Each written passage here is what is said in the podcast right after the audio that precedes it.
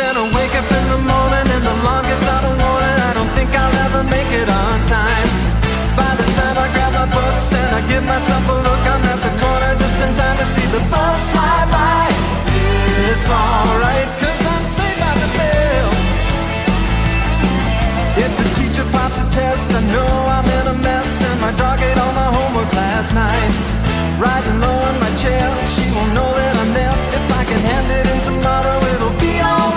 It's alright, cause I'm saved by the bell.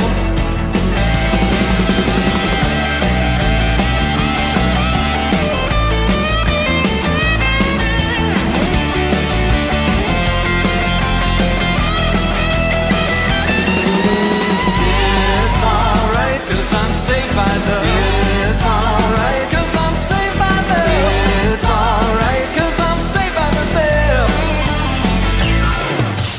Hey, this is Leah Jones, and you are listening to the Three Geeks Podcast.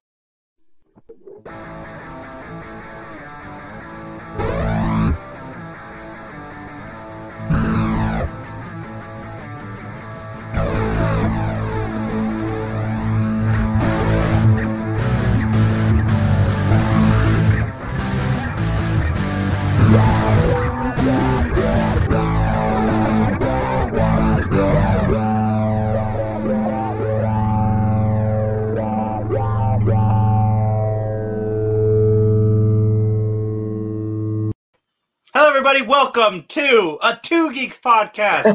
it is me and John. We are here by ourselves. The the group just dropped like flies. Flies. First, Mike said I can't make it Saturday or this Sunday and next Sunday, which is fine. And then something came up with Max, and then Justin and Scott's house shopping. And then Dan texted me and said when he found out it was just three of us, I'm just gonna watch Rick and Morty, guys. So you and John can do this Matt Talk style, and that is Yeah. what we plan to do for everybody.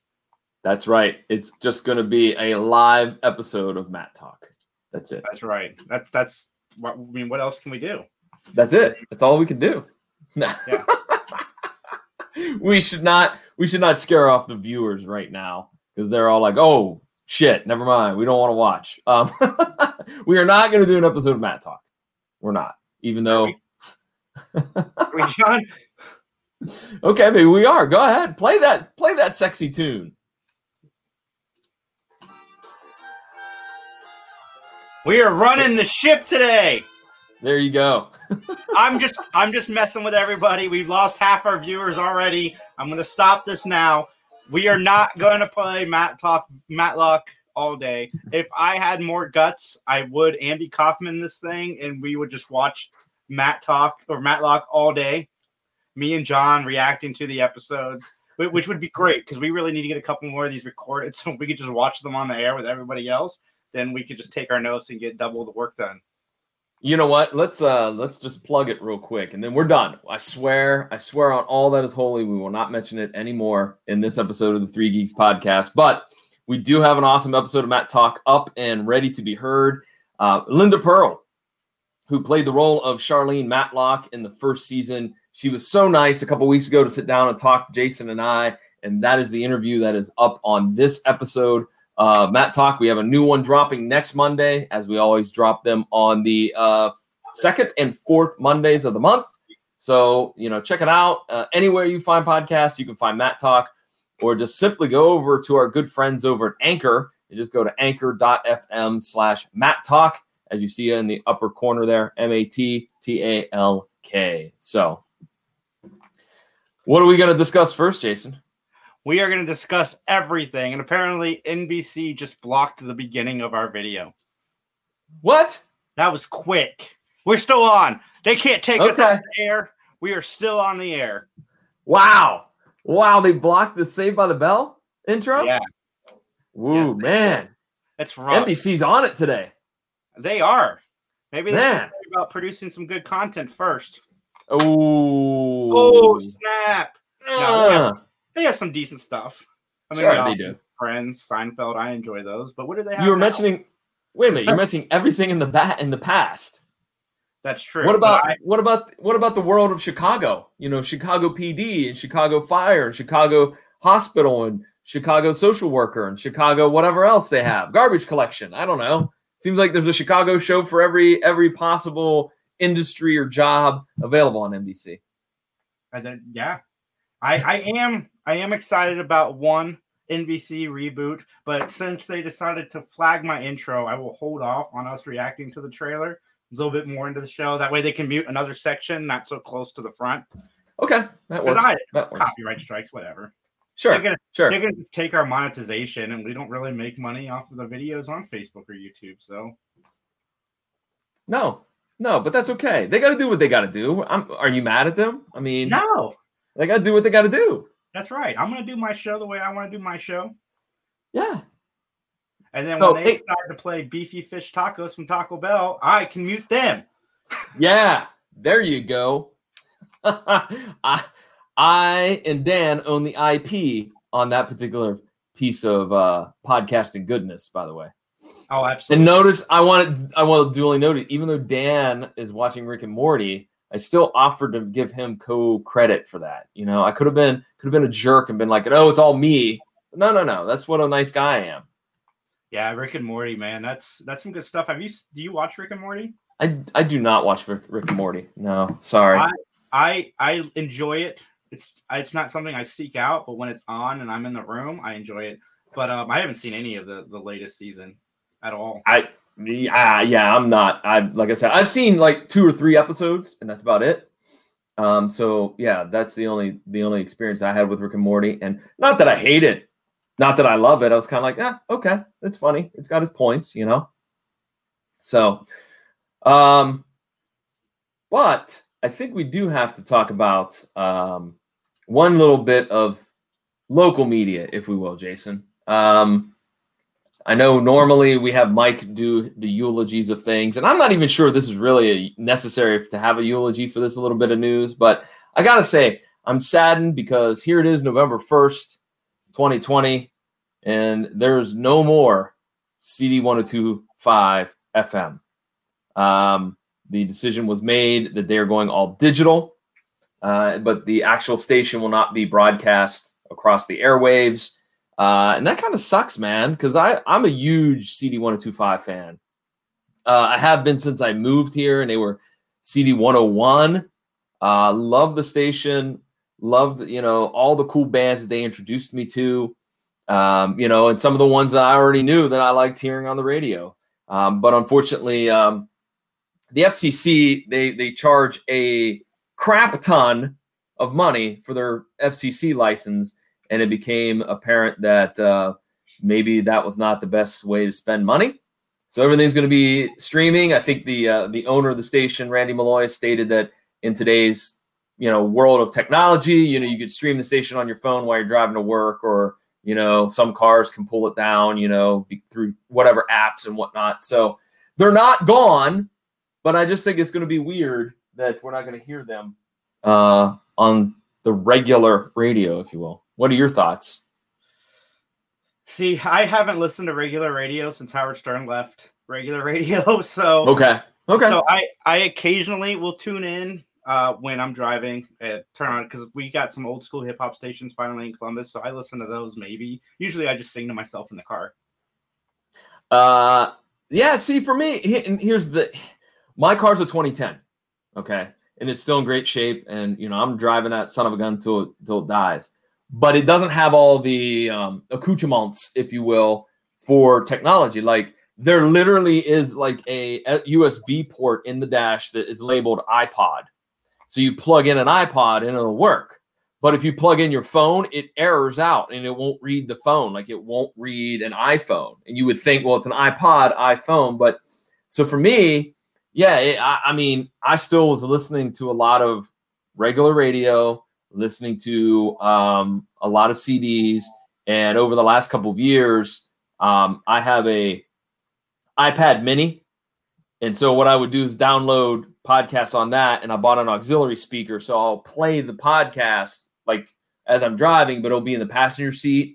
So I can kind of hear it. That's what I got to do because I don't have, you know, the plug and play method that modern vehicles have. So, but CD1025, um, man, everybody should go listen to them, CD1025.com. And just as a side note, I I do cherish this. This is my this is one of my uh, cool uh, uh, mementos of CD 1025. Four years ago, they went through the same situation where the license was coming up, uh, and I think it was like two or three million dollars just to get like a four year deal, and like it was like they tried to get like a lifetime license, and it it was like I don't know like eight or nine million, and they tried to raise money and they got enough for four years, and you know, but I donated because I love CD 1025, and I'll I'll keep listening. It's just my listening habits are going to be a little bit different because I'm probably going to listen more here in the office. You know what I mean? For the time being, until maybe I get a new car and then I can stream it and whatnot. Uh, that yeah, that sucks. But um, in more tragic news, and unfortunately, I really wish we had Mike here today to do this. Uh, we lost a legend in Hollywood. Sean Connery passed away at the age of 90. Man, I, I mean, I don't know what there is to say about Sean Connery that not everybody else is saying right now. Not only was he Bond, but for me, my first experience with Sean Connery was in Indiana Jones and the Last Crusade. I absolutely love that movie. That is my second favorite Indiana Jones movie next to Temple of Doom, but in my opinion, it's the better actual film. And I think the relationship between Sean Connery and Harrison Ford was absolutely amazing. Great. Uh, yeah, my, my first experience with him was in uh, I can't remember what Bond film it was, but James Bond. That's who, how I was introduced to him. And uh, but I also agree. Like I think a close second, Doctor Jones. Yes, in in uh, Last Crusade, fantastic performance. I mean, the dude's done it all. Um, you know, I will say this as a personal side note. Um, one time, my stepfather, my mom went to New York City for a little like vacation, and they happened to be in the same restaurant as Sean Connery. And uh, my mother did not have a very high opinion of him after being in that restaurant because he was a little bit uh, tipsy and he was a little bit loud and a little bit obnoxious and a little bit arrogant. My mom was kind of a little bit put off by that. Oh wow. Yeah. so it's like, okay, well, you know, okay. So my mom, not a fan anymore, but me, still a fan. Okay. I um I just recently watched The Hunt for Red October as well. And Oh yeah. I've never seen that. Uh, that was great. I've seen bits and pieces of it. I've never watched it all the way through. Yeah, but uh, Sean Connery, you will be missed. I'm sorry that League of Extraordinary Gentlemen was your final picture, but um, you left behind a vast legacy that that doesn't even matter. So I hope you get to rest in peace now. And he lived a long life. The man lived a long life. He retired on his terms, and yeah, rest in peace. And from all of us at the Geeks podcast, I know I speak for everybody else. It's tragic. Uh, if you guys are watching live, please in the comments leave your favorite Sean Connery films or some of your best memories of him. You know, whether it's at award shows or movies, just let us know. We will read them on air or discuss them. But um, moving on. Well, wait, wait. Even if you want to share some memories about CD 1025, hell, do that. Throw them in the comments too. Throw anything in the comments. Why not? Yeah, why not? Give us some topics.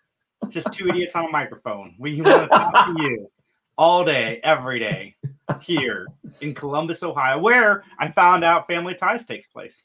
Yeah, you didn't know that. I did not know that. Yeah, yeah. You know the story behind.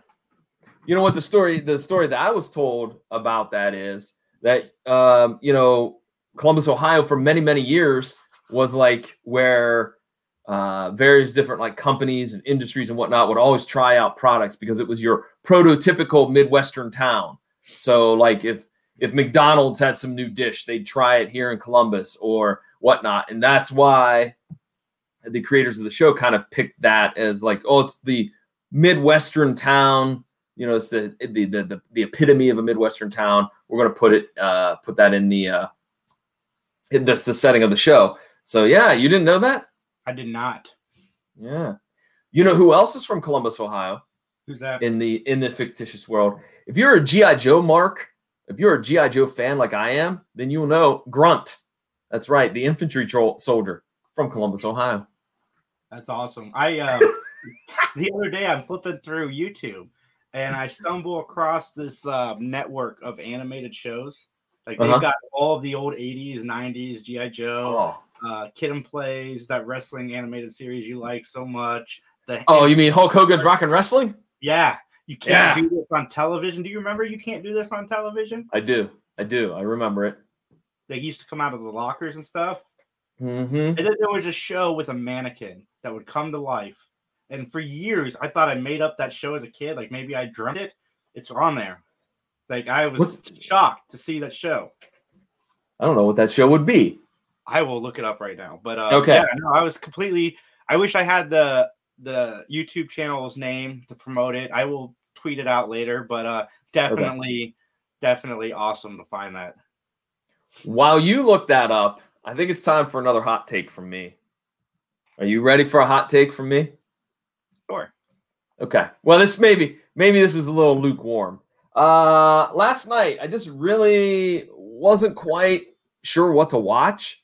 Uh because I had watched uh last night Borat 2, uh, which it's not bad. Um I, I think it it kind of like it kind of peters out, it kind of dwindles a little bit towards the end. It just kind of it reaches a apex and then eh, you know, but overall it was good. Um I think the thing that made me the most shocked is it's been 14 years since Borat, the first one. And I'm like, holy cow, I can't believe it's been 14 years. But um, after that, I decided, well, let, let you know, uh, let's watch another movie here and um, watched Lady Bird. Okay. If you remember, that got a lot of reviews. I know Mike McGee loved Lady Bird, if I remember correctly. I didn't get it. I mean, I didn't hate it, but I'm like, eh, I don't really see what's so great about this movie. I don't know. It's a slice of life. You get a little. Did you you saw it? Yeah, yeah, I liked it. You liked it? Okay. I I just kind of was like, eh. Yeah, It's got- it's one of those slice of life films that the Oscars and you know award shows like, where you literally just get a window into this person's life for so long and then it closes. Yeah, just I don't know. It didn't do anything for me. So that that's a lukewarm take. It's not a hot take. It's a lukewarm take for me. That I Coming just up was on like, a Three Geeks podcast this month, we're gonna do top five hot takes. oh, okay. I think I've shared a few of mine already. So I mean, And in the second hour, I kind of buried the lead. We have uh, Mike from the Sonar Network joining us to talk about podcasting and you know favorite podcasts, what we all listen to, what got us into podcasting, influences, and so forth. We might tackle that a little bit prior, but uh, that will be where the bulk of that conversation will take place. Well, let's let's talk about Quibi because you wanted to talk about Quibi, and we we talked about unfortunately, you know, various different media outlets having some troubles and whatnot. Quibi, uh, not immune to having some problems. So, Jason, what do you think about them closing up shop? See, I don't know anybody that has Quibi. No, I know. Same here. I'm like, who? I literally just downloaded the app on my phone the day before that it was announced that it was closed because there's a couple things on there I'm curious about because I really like Anna Kendrick. She has a show that I want to check out, and there's a remake of The Fugitive on there that I wanted to check out with Kiefer Sutherland in the Tommy Lee Jones role. okay. And yeah, I wanted to watch them. I guess I got three weeks before it shuts down, but I wonder now if I can still get a free trial or sign up so I can they watch might just go. few hours worth of programming that I want to see. They may just go. Screw it. Give it free. Who cares? We're closing up shop. I wonder Um, you know, companies will buy them. you what? What'd you say? I wonder if other companies will buy the shows. I don't know. It just seemed to me like it was a bad premise. Like, oh, here's these shows that you can watch in 10 minute clips. I'm like, I don't. That's a don't. YouTube thing, man. That's something that YouTube should jump on because Yeah, that's I their whole thing is short form content. Yeah, I don't know. It wasn't. It wasn't going to be my cup of tea. And I also kind of was like, I I know you you like Anna Kendrick, but I thought that that first of all, I felt like that show she was in was a ripoff of a YouTube show from years ago, uh, which I believe was called like Rob buys a sex doll. um, oh no, no, it was like Rob buys a sex robot, and it was really really good. I don't know if it's still on YouTube or not, but it was awesome, and he had some mediocre, like mid level, like famous names that were on it. It was all about this guy who like talked to his wife and was he was like if uh if uh if they ever have sex robots can i get one? And she was like yeah whatever. And then it was like four years later and there's like this big giant box at the door. And uh and uh lo and behold they made sex robots. And then it was all the the like the you know the uh, the the wife and the husband getting like mad, you know, at each other because you said I could have one. She's like, I don't want you to have one. I didn't think they were gonna make one. And then, by the way, Rob never actually has sex with the robot. That's the that's the catch. Like everybody else does, not him. I think that was the name of it. But I digress because the Anna Kendrick uh, show on Quibi kind of looked very similar, and I also I'm not a fan of Anna Kendrick, so I am. I, I love her. I'm sorry. I'm not. I don't get it. I don't know why, I, but I do. I love everything she's in. But she was in something really good recently. I watched it. and I can't remember. Uh, a uh, simple favor. Did you see that? No, I heard that that was really good. That is really good. Really good. Okay. It's uh, directed by the uh, Feig, Paul Feig. Oh, okay. It does not feel like a uh, Paul Feig movie at all. Yeah, no, it's really good. I think it won Best Adapted Screenplay. I read the book too, and they're pretty much the same. So you can watch the movie without having to read the book. The endings where they kind of divvy, and the ending in the movie I think is better. Cool. Cool. That's a hot take, maybe. I keep getting Well- alerts that we got uh Facebook. Like everybody in our Facebook chat for Three Geeks is suddenly like none of them are available to do the cast with us, but they are all available to let me know that we got that NBC strike. But we're still live. That's right. Can't take us down. right. Worst case scenario, No. the video at the end is taken off. I'll just re-edit it and put it up. No We'll harm, no fight foul. you, NBC. We will fight you, unless you write us a check. Then we won't. We will not fight you, NBC. You've given me a lot of good entertainment over the years. Speaking of NBC and entertainment they have given me, I, and this kind of goes into our future conversation. But um, you know, before we met Steve, our mutual friend, we um, we had a cool, a lot of cool things that would happen on the podcast, but they Yeah. wouldn't be as consistent. Like you know, I got to go to um, Saudi Arabia. We had Tom, Thomas Nicholas became a, fa- a friend of the show, and we've met in celebrities. I was slowly getting into the rhythm of getting in touch with agents and so forth. Then we met Steve Joyner, and if you guys are looking for a publicist, hit me up. I'll send you guys his information. He is a great guy. Thanks for working on the podcast. I highly Mhm. recommend you reach out to him. But thanks to Steve, I can honestly say that I have a friend in Larry Hankin. This guy from Friends is somebody that I have been a fan of since I was young. He was on Home Improvement. He showed up as the creepy guy that all the kids were afraid of because he thinks that you know he used to live there and they killed his family or something.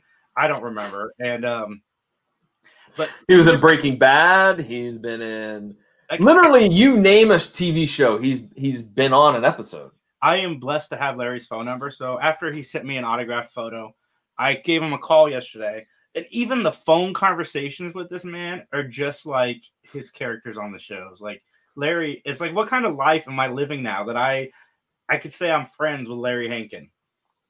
Yeah, Larry's a great dude. He he's he's funny. He's witty. He's I mean he's awesome. There, that's, there's no two no two ways about it. He's a great dude, and uh, I also appreciate talking to him too. Uh, and uh,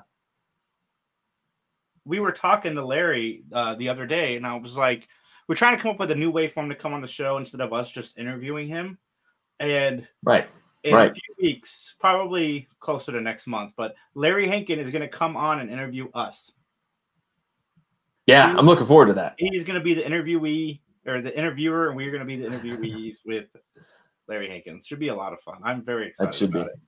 That should be. That, that's cool. Um, hey, the other thing, real quick, speaking of celebrities, I stumbled across this. A friend of mine sent it. Um, so, shall we dive into it? Now, we're going to be just a little bit political, folks. So, Oh, we, we- you know, but we're going to try to call it down the middle. Okay. There's a Vanity Fair article that struck my mind, struck, struck my eye when my buddy sent it to me. Um, it is entitled, the article's called I'm sorry. How much money did the government spend to find out Guy Fieri was overcommitted? So apparently, the government spent $300 million creating some type of master spreadsheet to figure out the political leanings of various different Hollywood stars. Okay. Um, for an example, uh, apparently, according to Vanity Fair, Adam Levine, quote, supported Obama in the fight for gay rights, end quote. That's on this spreadsheet. Um, Julianne Moore, quote, gun control advocate, end quote. Uh, Robert Downey Jr., quote, not a Trump supporter. Uh, um, Armie Hammer. There's no notes apparently on the spreadsheet other than he was arrested in 2011 for marijuana possession. So, but the the funniest part, the kicker is that apparently when it came to Guy Fieri, the only note is quote overcommitted. So I don't know about you, Jason, but don't you think it's pretty easy to figure out what Hollywood stars are, I don't know, overcommitted or not, just by, I don't know, paying attention to what they are doing. You don't need to spend $300 million to figure that out, right? Right. You just go to the internet and go, what projects is Guy Fieri doing? Oh, what do you know? He's hosting three shows. He's got a restaurant, or uh, multiple restaurants. Simple. You didn't need to spend a dime. Just use Google. And meanwhile, we got Randy Quaid just running all over the place. Well, just hijacking Twitter. Yeah, well, and apparently his brother was also on that list, uh, according to the Vanity Fair article. But he was he was more of a um, uh, supporter of uh, more Republican, uh, I guess, platforms and whatnot. But yeah, I don't know. Like, look, I think you would agree with me. If we could just get an eighth of three hundred million dollars, an eighth, I don't even know what that would be, right? But I'm I'm thinking an eighth is a very small fraction, right? Right? Yeah. An Point. eighth of three hundred million dollars. Do you know how life changing that would be? Are you doing the math right now? Because no, I it, no no okay I thought you were doing the math. no, Tell man. me what is it? What is an eighth of three hundred million dollars? Because I don't even know. I just anticipate that it would probably be enough money that would change my life and your life forever. Well, thanks to daylight savings time, I've been up since 4 a.m. So math is not something that I'm excited about. I usually wake up at five. I woke up at four today, and I'm like, "Oh, what is happening?" And then I remembered what happened, and then I managed to go back to sleep for an hour and wake up at the real five.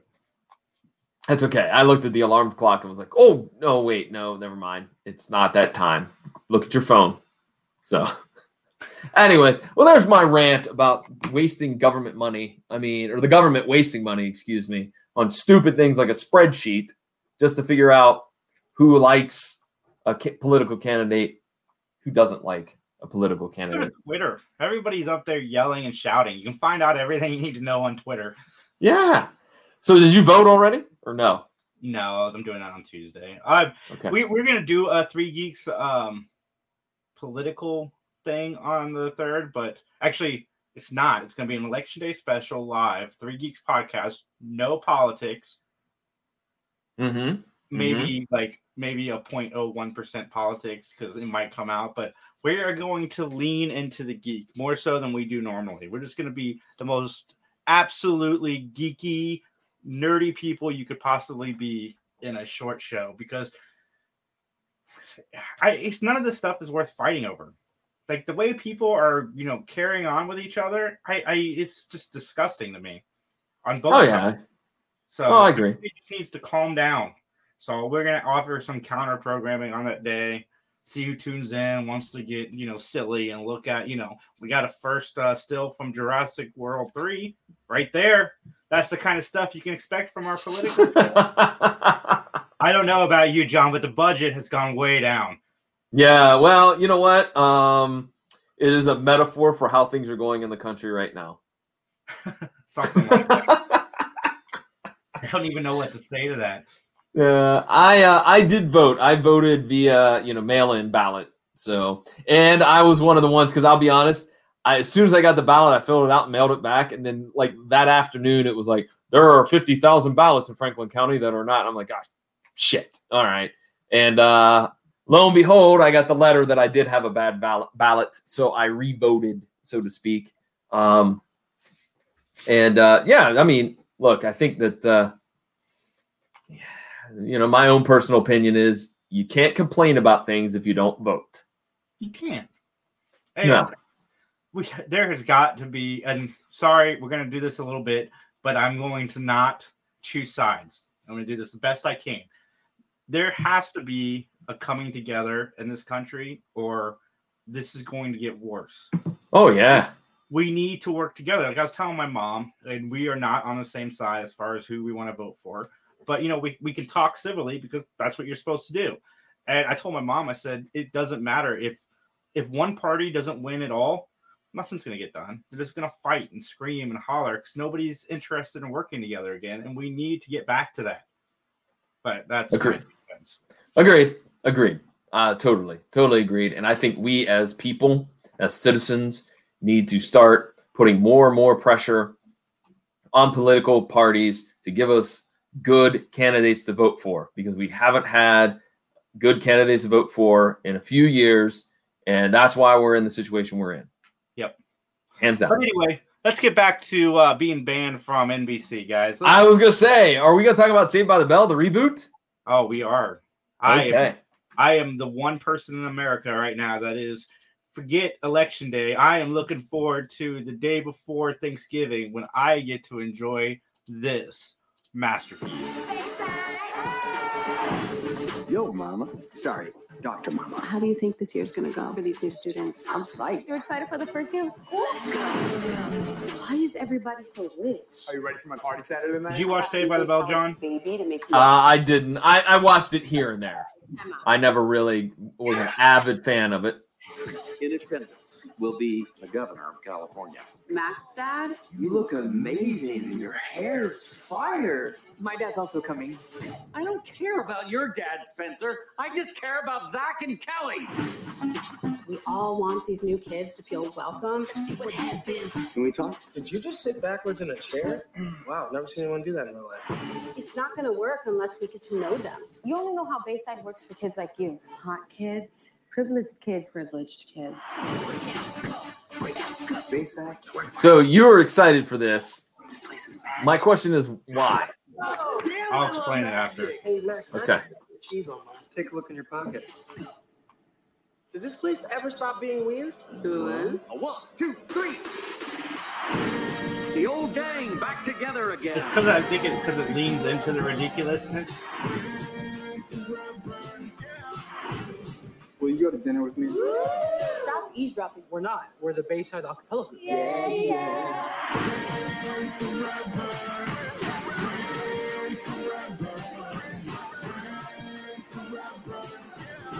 Ah, Bayside. You're the man, coach. When I grow up, I want to be just like you. A single childless adult who parties with kids. Okay, so Okay. Reason I'm excited about this is one, I love this show growing up, so there's nostalgia there. I even Okay. watched college years. I love the college years just as much as I like the original show. And one thing Saved by the Bell did in the original was it winked at the audience a lot. And I feel like this reboot is going to be more of the same. Like it's going to be kind of a spoof on what they used to do, which you saw in that trailer a little bit at the end. You know, when they're making fun of Slater for hanging out with kids, like Mr. Belding used to do in Saved by the Bell which was I I've gone back and binged Saved by the Bell as a as an adult, and none of that stuff would fly in real life. There's No. there's no way a principal could hang out and have a slumber party with his children. that that would not work. That is not good. It's frowned upon at the minimum. At a minimum. um but it looks Like, like, I- the same. yeah, I like I said, I never really got into it. I watched episodes here and there. Um I will I will confess, I never when I did watch it, I really didn't connect with any of the kids because like obviously the four main characters, not Screech, but you know, Jesse and and and Slater and Zach and Kelly. Uh I just like to them this is gonna sound awful. They were the kids I disliked in high school, so I didn't really like want to watch more of that. you know what I mean? And the, the Screech kid was also like, I, there was no middle ground. See, here we go. We're, we're kind of bringing it back to politics. You're on two edges, like the cast was on two ed, two ends of the spectrum. There's no one in the middle where like I felt like if there's a character that was more like me. Screech was me. See, I was the and dirty kid trying to fit in. yeah, I just to me I wasn't the nerdy kid, but I felt like I yeah, it, there was just I don't know. That's why I didn't dig it. I don't think because I like I didn't really dig the the main four because I was like, yeah, those are the same jerkwads are giving me a hassle at high school right now. Dude, it, what's funny is watching that trailer is I think your voice is going to be heard in that show because you've got the the new kids in the school kind of saying all of the things that you're saying right now. Mm-hmm. Mm-hmm. Yeah. Yeah, maybe. Um, but I will say this: I always, I always did find uh, Lark Voorhees to be a very stunning young lady. She's back. Yeah, yeah, After- that's good. After that trailer came out, people were in an uproar. She wasn't in the trailer, so they leaked a photo of her saying, "Don't worry, Lisa Turtle's back." The only one not coming back is Dustin Diamond because he's got some problems that he is working on right now. Yeah, yeah, he's got a, a few issues to work out, if you will. So, um, yeah, but um, yeah, I mean, it, it- what else is on Peacock, by the way? Besides that, I don't know any other. doing, bud? Uh, Peacock. They just got one of my favorite shows that nobody is watching. Uh, Stephen King's Mr. Mercedes. That first season is incredible. It was on AT and T DirecTV's network for a while, but Peacock Ah. bought it, and they got Okay. a third season they're working on now. But I haven't seen season two. Now that it's on Peacock, I'm going to watch it because I don't have DirecTV. I signed up for a free trial to watch the first season. They wouldn't let me have another one. So um, Okay, yeah, the first season is incredible. okay. What else? Anything else noteworthy on on Peacock? I know Um, WWE has a bunch of things that they're sending that way too, like a lot of their documentary shows. it's got a nice classic film library. Ooh, like it's got okay. like the Universal monsters are all on there. Ooh, okay. then some Abbott and Costello movies, which is how I got myself into Abbott and Costello was finding it on Peacock because Okay. I'm the only one person that I know that has Peacock too. Uh, well, doing really well. I've heard that they've had millions of you know subscribers. So I'm, I'm I, happy. I mean, I just got it for Roku because remember, uh, I think we talked about this months ago that it was not on uh, Roku because they were still hammering out a deal. So I just got it, and I haven't even downloaded it yet. So Uh. Mr. Mr. Mercedes is not classic Stephen King. It's not really a horror series. It's more of a cop drama. okay, Like the show The Outsider that just came out, that is related to this series. So uh, Mr. Mercedes, the first book, is a cop series story, and it slowly goes into the supernatural over the three books, now four, actually now five in the series. But um, now that first season and the first um, book is a really good cop story. okay, cool, cool. It's not like I'm a fan of James Patterson, but it's not like uh, James Patterson. You know, it, it, James Patterson is a child's book compared to Stephen King writing this kind of a Okay. story. So I, I recommend it, and the the actors on the show are great. Bre- uh, Brendan Gleeson, I believe, plays the lead. Ooh, okay, that's a big name. Okay, cool. So yeah, if you guys have Peacock, don't have Peacock, get a free trial. I don't even care if you watch Saved by the Bell because I'm going to tell you this right now. If you didn't like it before, you're not. I don't think this Saved by the Bell reboot's going to get any new fans. Maybe some younger people, but not the people my age. It's going to be the people that watched it growing up that are curious. hmm And I this show, that show could go completely wrong, but watch Peak, uh, Mr. Mercedes. I can vouch for the first season. It is incredible, and it stands on its own if you just want to watch the first season Cool. before it gets into the more supernatural and weird. So speaking of other TV shows, uh, have you started The Mandalorian season two? Yeah, I started it today. I'm glad you asked because Okay. uh, Timothy Olyphant was in it. oh man, I love Timothy Olyphant. I mean, I'm going to avoid spoilers, but um, okay, the mystery of season season two looks like this is going to be a mild spoiler for the Mandalorian. It's in the trailers, so I'm not really giving anything away. But there are Boba Fett hints in this first. Okay. So I think that's going to be kind of the mystery of this series is Boba Fett and Yoda, the child. It's not Yoda. I got to remember that. The child. I'm on a nerdy podcast. I can't call it Baby Yoda.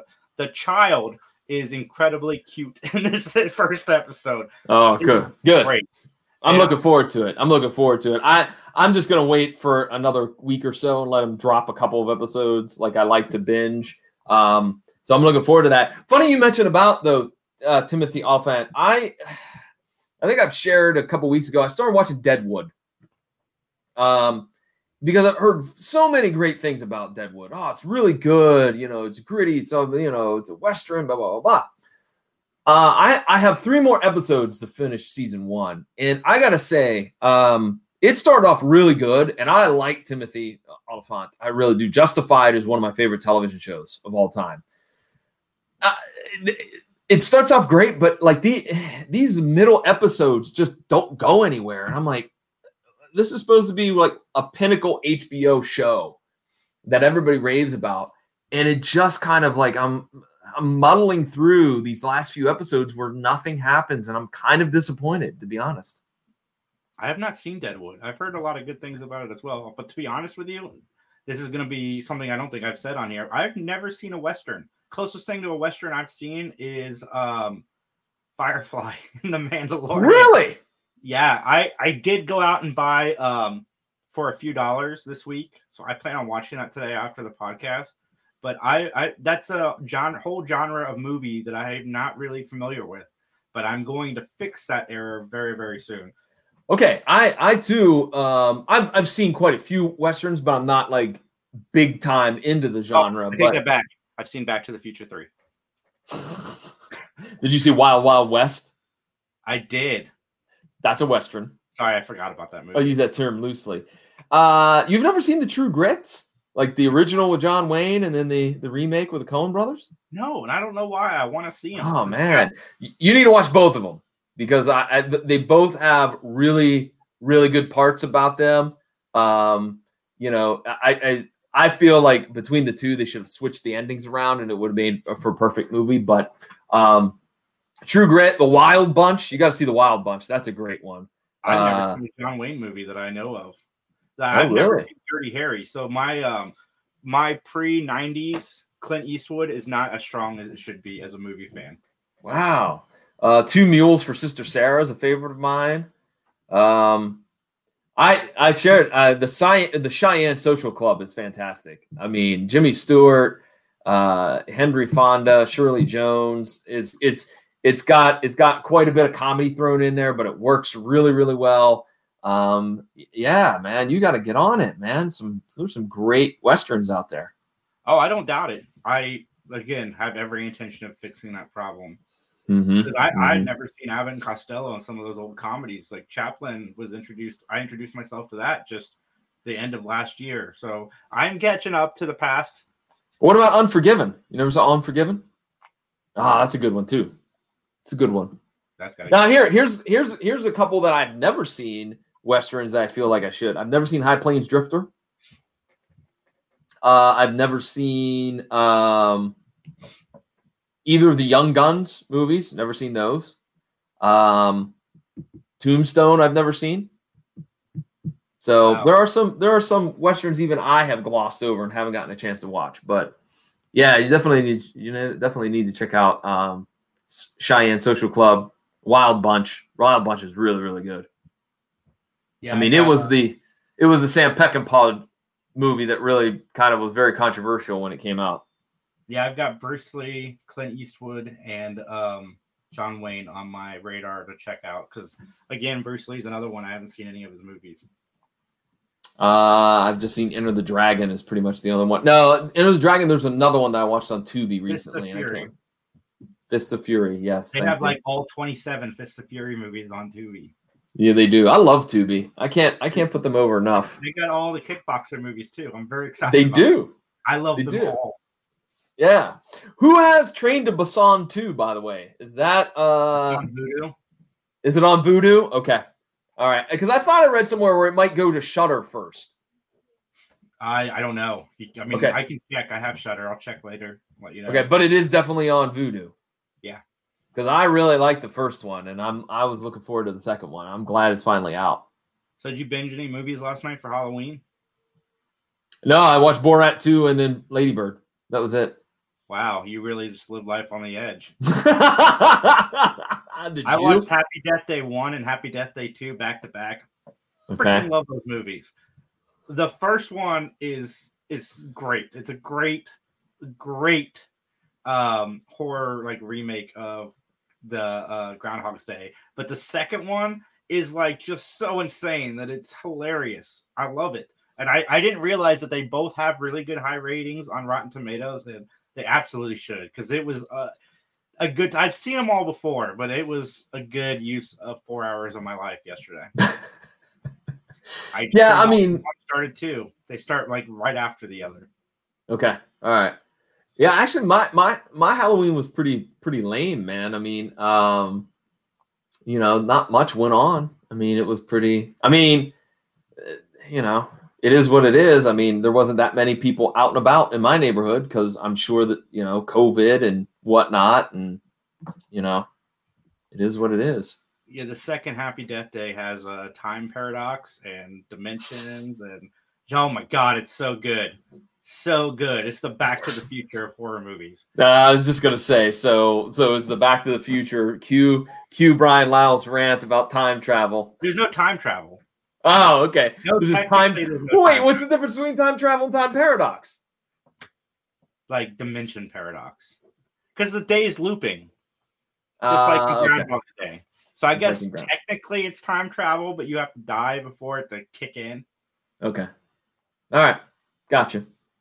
Gotcha. um, happy death day one and two they they are both uh 2.8 out of 3 geeks for me love them i'm gonna i might finish i didn't finish two but i'm gonna finish it as soon as i'm done with this podcast Well, I mean, due to COVID, both of the Halloween parties I usually go to were canceled this year. I mean, and, and understandable. I'm not I'm not mad at that at all. In fact, you know, probably ought to. You know, the way that here in Ohio things are, you know, just absolutely awful. I mean, we for those folks that are listening out of state, we have 88 counties in Ohio, and uh, 86 out of the 88 are in like the orange or red, almost purple uh, rating scale you know, which of course, you know, orange, orange and red are kind of like, eh, it's not too safe. Purple is the oh my god, holy shit, everybody, you know, run for your lives. So, yeah, we're not in a good spot right now in the OHIO. oh wait are the buckeyes winning The Buckeyes are winning. If anybody wants to know if the world is coming to closer to ending than it did last year, the Browns are doing really well in football. That should tell you everything you need to know. You know what? I I I have a healthy respect for the Browns because you know why? They're they're like no matter how well they do or how poorly they do, their fans are loyal, and I respect that. It's like it's like the Hartford Whalers of hockey, man. Whether they had a great team or the whale was awful, they sold out the Hartford Civic Center, man. I guess that's true. I mean, I'm a Dolphins fan, so what can I judge anybody for being a fan of anything? What? How are the Dolphins doing this year? I don't even know. I have no idea. I don't watch, I don't watch sports. I, I'm a Dolphins fan because Dan Marino was in Ace Ventura 1. That, that is an honest Uh, reason why I follow them. I did watch football when I was younger, but sports to me, it's just they're not entertaining. I'd rather watch a movie. Oh, see, okay. See, I like I like football. Uh, I you know obviously I'm a hockey nerd, so I love hockey, and you know we're in that the doldrums right now in between the seasons. Um, you know, uh, and who knows who knows if there's going to be another season? I don't know. There's lots of um, conjecture going on about whether the NHL will have a season or how it's going to look or what they're going to do, yada yada yada. Because uh, you know, with Canadian teams and they've shut down the border and they're not looking to open it up anytime soon. You know, how do those teams play? You know, against American teams, et cetera, et cetera. So I've fallen asleep at the Columbus Crew Stadium. what? I did. I was tired. Jesus. You obviously weren't in the Nordecke section. I was one of 12 people in the stands. This was like a while ago. This is not like any consolation to who they are now or what they are now. But yeah, back in the day when there was like hardly anyone there, I slept. At, at MAPFRE or was it was it at OSU Stadium? I don't remember. Because I went to a I went to a game in Montreal uh, in the uh, Montreal. I went to the game in Montreal. I went to the game uh, that because they played like their first season that night that season of '96. They played at OSU Stadium. I went to one of those Nice. because my that was where I was introduced to the the awesome player Stern John, and I'm like that guy's awesome. His name is Stern and his last name is John Stern John. That's awesome. So Yay. So um yeah, I'm excited for our guest that'll be coming up on after the break. I'm currently trying to decide what I want to show for the break, but uh John, so that show that I was talking about about the mannequin, it was called Today's Special. today's special, and it was a cartoon. And don't no, it wasn't a cartoon. But don't you worry, John. Don't you worry. I have a trailer queued up so we could check this out together. All right, let's do it. Let's check it out. I was I seriously I was more excited than I ever should have been because I honestly thought I made this show up. Oops, sorry, sorry, people. Did anybody else watch the show? Let me know in the comments Well, or I guess email. that's all locked up tight now, as it should be. Why is there a Muppet? Why wouldn't there be a? Muppet? This was on PBS, I believe. Oh, okay. Out here, let's I think it was the show that came on before PBS shut down for the night. Bef- you know, back when TV stations would actually close for the night. Yeah.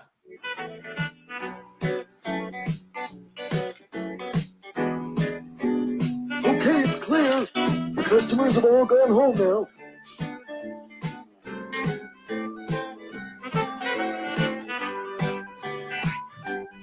I never knew when this show was on, but I would, whenever I'd find it, I would watch it. I'd be so happy.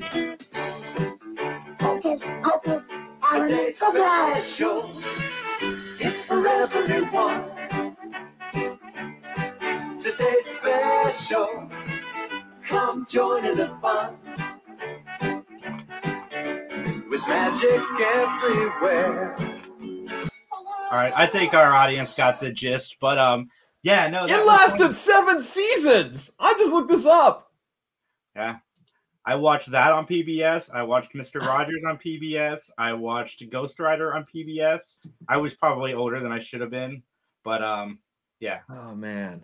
Oh, Okay. Michael, uh, who's going to be our guest soon, says this was a staple in Canadian kids programming when he was growing up. And we will chat about this after the break, Michael. Absolutely. I am 100% down for that. All right, I'm gonna let you two. That's your wheelhouse. I've never seen this show before in my life. I don't remember anything except for that opening. Like I, I knew what the show was about. I might. I'm thinking about resurrecting my Throwback Thursday podcast where I, you know, review older stuff. I'm thinking about resurrecting it because of this channel, man. It's got Happy Days, or it's got Fonzie and the Happy Days Gang as one of the animated shows. No Gilligan's Planet though. If they had Gilligan's Planet, the deal would be done because I've never seen Gilligan's Planet. How about uh how about the Star Trek ca- cartoon? Is it in there? It's not because it's more more ones that have never been released. Oh, okay. So Star Trek's been released on DVD. So okay, I got you. All right. Yeah. Wow. It's got Rainbow Brite, which I used to watch. Um, Uh, Rainbow Brite's not been released on DVD. I I gotta don't believe know. that that would have been. there. Huh? I thought it would have it would have been already released on DVD. Apparently not. So it's called the the channel that I'm referring you guys to. I will put it in the description in the comment section, but it's T period H period E period space television network. Okay. That is the name of the YouTube channel. And I'm telling you guys, this thing is amazing. Here, let me pull it up real quick on the screen so you guys can kind of see some of this amazing programming that this YouTube channel has to offer. But see, they got the kid and play, droids, Mask! What? Yeah, mask. They got Mask. Oh my god, nice. Like, look at this, man. Ro- Killer Tomatoes, who we just interviewed uh, John DeBello from. Yeah, th- this thing Captain. Power. I remember Captain Power. Yeah, the Nintendo Gang show. It's another show I thought I made up. They have droids. Yeah, John. Like, here we go. This is gonna be better. He Man uh, from 2002. Okay. The RoboCop animated series. Uh, Rambo Yes. is on here as well. Some Rambo and the stuff. Freedom Fighters. Yes, I'm telling you, this the first sliming of Nickelodeon's Kids Choice Awards. Like, who doesn't want to see that? This Oh. is an 80. If you love Saturday morning cartoons, and to anybody that's watching us that might be younger than 30, Saturday morning cartoons were these just they would put anything on as a Saturday morning cartoon. Like any movie was turned into a cartoon. That I was a big fan of the Addams Family animated show. We should do this one day. Uh, top five. Danger favorite- Mouse. I remember Danger Mouse. Yeah. Wow, dude. Heathcliff. Nice. Yeah. Uh, Count Duckula. I remember watching Count Duckula. I guess they do have some stuff that's out because there's Pee Wee's Playhouse and Inspector Gadget. Inspector Wow. Gadget is so good. Bobby's World. I remember Bobby's World. Ewoks. Yes. Dude, this is this is this is baller. This is baller. Man, oh man. Mask.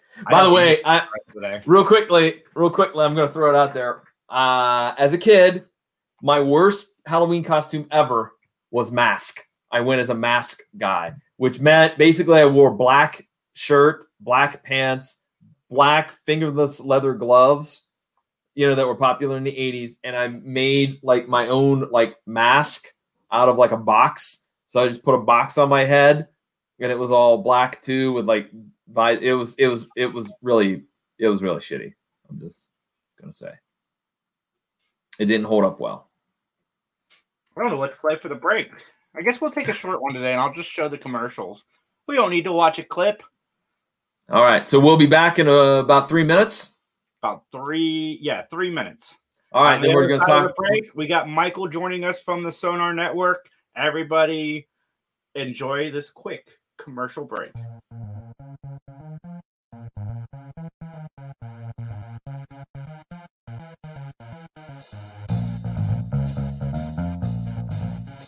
Hey everybody, it's John Orlando from the PBD Cast. Are you wondering where you can find my podcast? Well, it's real simple. Just go over to pbdcast.com, the online home of yours truly, or it's available through all of those major podcasting platforms. Just search for it in Apple Podcasts, Stitcher Radio, Spotify, iHeartRadio app, and don't forget that every single Monday night at 8 o'clock, I do a live broadcast of the week's episode of the PVD Cast through the Facebook page. Just go over to facebook.com and search for at PVDcast and join me every Monday night at 8 p.m.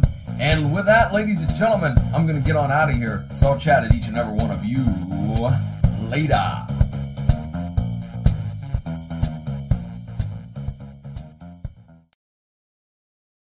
Hi, I'm Casper. And I'm Becky Grimlin. And we're the hosts of Don't Fuck With the Original. We are a spoopy horror podcast that pretty much covers everything under the genre. We cover haunted locations, we cover true crime, cryptids, movies, anything you can literally think of. We are all over it. Everything spoopy. On Wednesdays, and why? Wednesdays are for podcast. Thanks, guys. Uh, Jason, what's wrong, man? You seem to be a little bit down in the dumps. I've just been searching the internet all day trying to find a podcast dedicated to Matlock, and I just I can't seem to find it.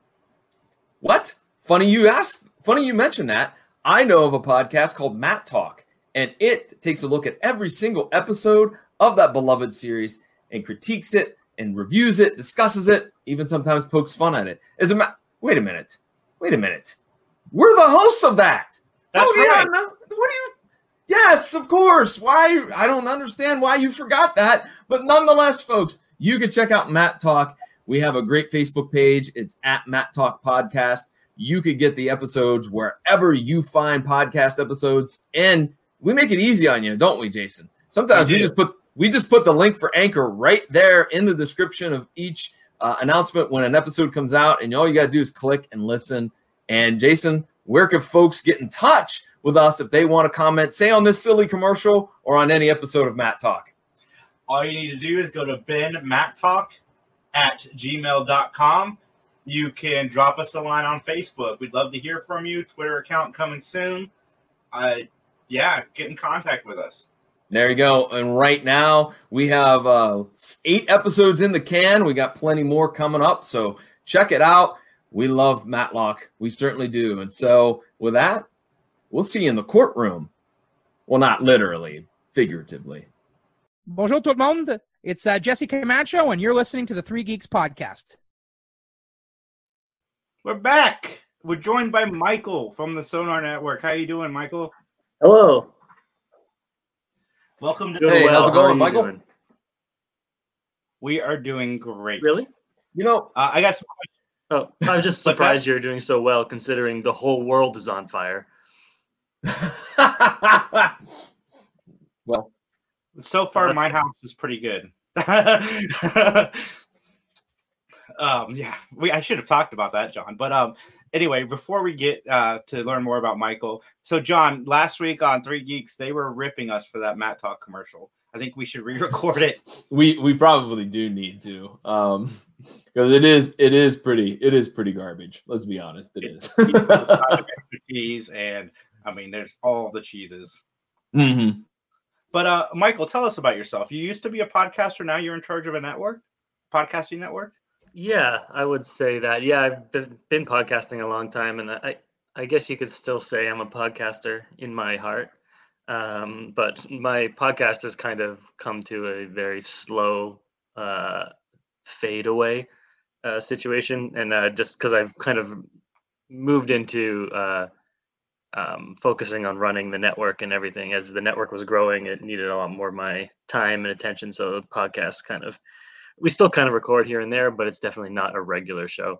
Um, which I, I miss. I miss the the creative side and doing, you know, having fun with your friends. But I, I really love uh, just the network and watching it grow and helping to like build a platform for podcasters to share their stories or whatever. No, So, I yeah. completely How many- agree with you because I've been, I've picked up a lot more. I've been taking on more responsibility with the podcast, trying to do social media, which social media on its own is a full time job, plus arranging guests to come on and you know running. I was, I'm doing four or five interviews a week. Plus, That's live- all you? You do all that? Yeah, pretty much. What about all the other guys? There's like five guys on this show. There are. they're, they're- they're the talent. I'm the one with the organization and I guess you could say business sense that uh yeah, there needs to be Yeah. someone like that on a show, uh, for sure. Um, yeah. So they're How- lucky to have you. many- Make sure they know that. they do. I think they do. How many shows do you have on the Sonar Network? I think we launched 30, our 30th show yesterday. Okay, cool, Yeah. cool. Yeah. It was a, So- a- oh, sorry. No, I was gonna say, do they they range in topics from from you know comedy to sports to everything, or do you have a particular genre that you kind of stick to? Yeah, we have kind of a a uh, a vision or a tone that we uh, stick to. Like when we started the network, it was in uh, was three years ago, I think. So it's relatively relatively new. But we started. It was just like uh, six shows um, in the kind of comedy community here in Toronto, in Canada. Uh, so my show and then five other shows, and um, and so it was kind of born out of the comedy scene here. Uh, and as we grew, you know, that's the community that we knew and that we were uh, familiar with. So uh, as we grew, it kind of, uh, it kind of that kind of emerged as like kind of the general tone of the network. So that, that's always something we're looking for. Is like, you know, we have a sports show, but it's hosted by comedians. Uh, you know, it's a basketball show, but it's also very funny. Uh, you know, we have other shows, um, but they all kind of have that kind of comedic uh, edge to it in some way, uh, and that's kind of our our niche, I guess. Okay, cool, cool. I don't know what that's like running 29 shows because I can barely do this shows that I do on here, like four shows. Yeah, I Even the mean, it's a- I'm not involved with take me. I'll take a lot of work. yeah it's definitely a lot of work and i have help too definitely it's not just me there's other people that that uh, work as well here uh, that, that work with us and and help to uh, like support these shows and also the supposed shows are a lot of them are very independent too um so you know we we obviously help everyone with as far as like uh, you know in a lot of areas like you know ads and and and social media and and that kind of thing but they're also you know and we will help with production stuff too if needed but a lot of the shows are independent and don't need us for a lot um so so yeah it does definitely that saves us some some headaches I do. I, I, I do want to clarify something I said earlier. Justin and Dan do help me a lot, but um, a lot of the, the back and forth with like the publicist and other people that's solely handled by me, and that's a lot of work because you're juggling schedules and then you got to talk to the people after working a 13 hour day at your daytime job. yeah. Yeah. Yeah uh yeah definitely it's definitely a lot of work and people don't understand that you know we a lot of times people think that they hear a podcast and they're like oh it's like just friends hanging out and talking that's easy but it's like that is part of it but then there's also scheduling and recording and editing and social media and like coordinating with like guests and organizing schedules and it's you know to record one episode is you know the hour that you spend laughing with your friends is just a small piece of the whole thing Mm-hmm. But to be fair, I mean, when we first started, we literally just did that. We recorded, laughed with our friends, and then put it on the internet. And eventually, you know, if you want to grow, you have to take on the the beast that is social media. I was telling Justin yesterday, I'm like, man, we really should be posting once an hour. And I said, I don't know how to physically make that happen without just doing nothing but sitting in front of my computer and sending out posts. Yeah, I mean, I I'm famously bad at social media. I don't. I'm an old guy. I'm an old man. Uh, you know, I'm trying to understand it, but it's just not for me. Uh, and, and it was definitely at a certain point. It was like we can't really grow and get taken seriously if we don't have a very active and good social media. And like, uh, you know, God bless uh, Mariana who came on board and she started doing the social media and now is basically you know running the whole thing with me. She's great and uh, you know it's it's taken two of us uh, you know at least two of us to to do all the work we need to do. Uh, but yeah you need someone doing social media that knows what they're doing uh, and that's definitely not me. So just knowing it's good to know what i can't do and to find someone that can. I asked my daughter my 12 That's year old smart. daughter whenever I need a question answered about social media because she's got like 20,000 followers and I'm sitting here with my happy 5,100. Your daughter has 20,000 followers? You should get her to post about your show every once in a while. you Yeah, what take are you advantage of that. doing? You pay for you you give her food. She the only reason she's alive is because of you. The least she could do is throw you a post here and there.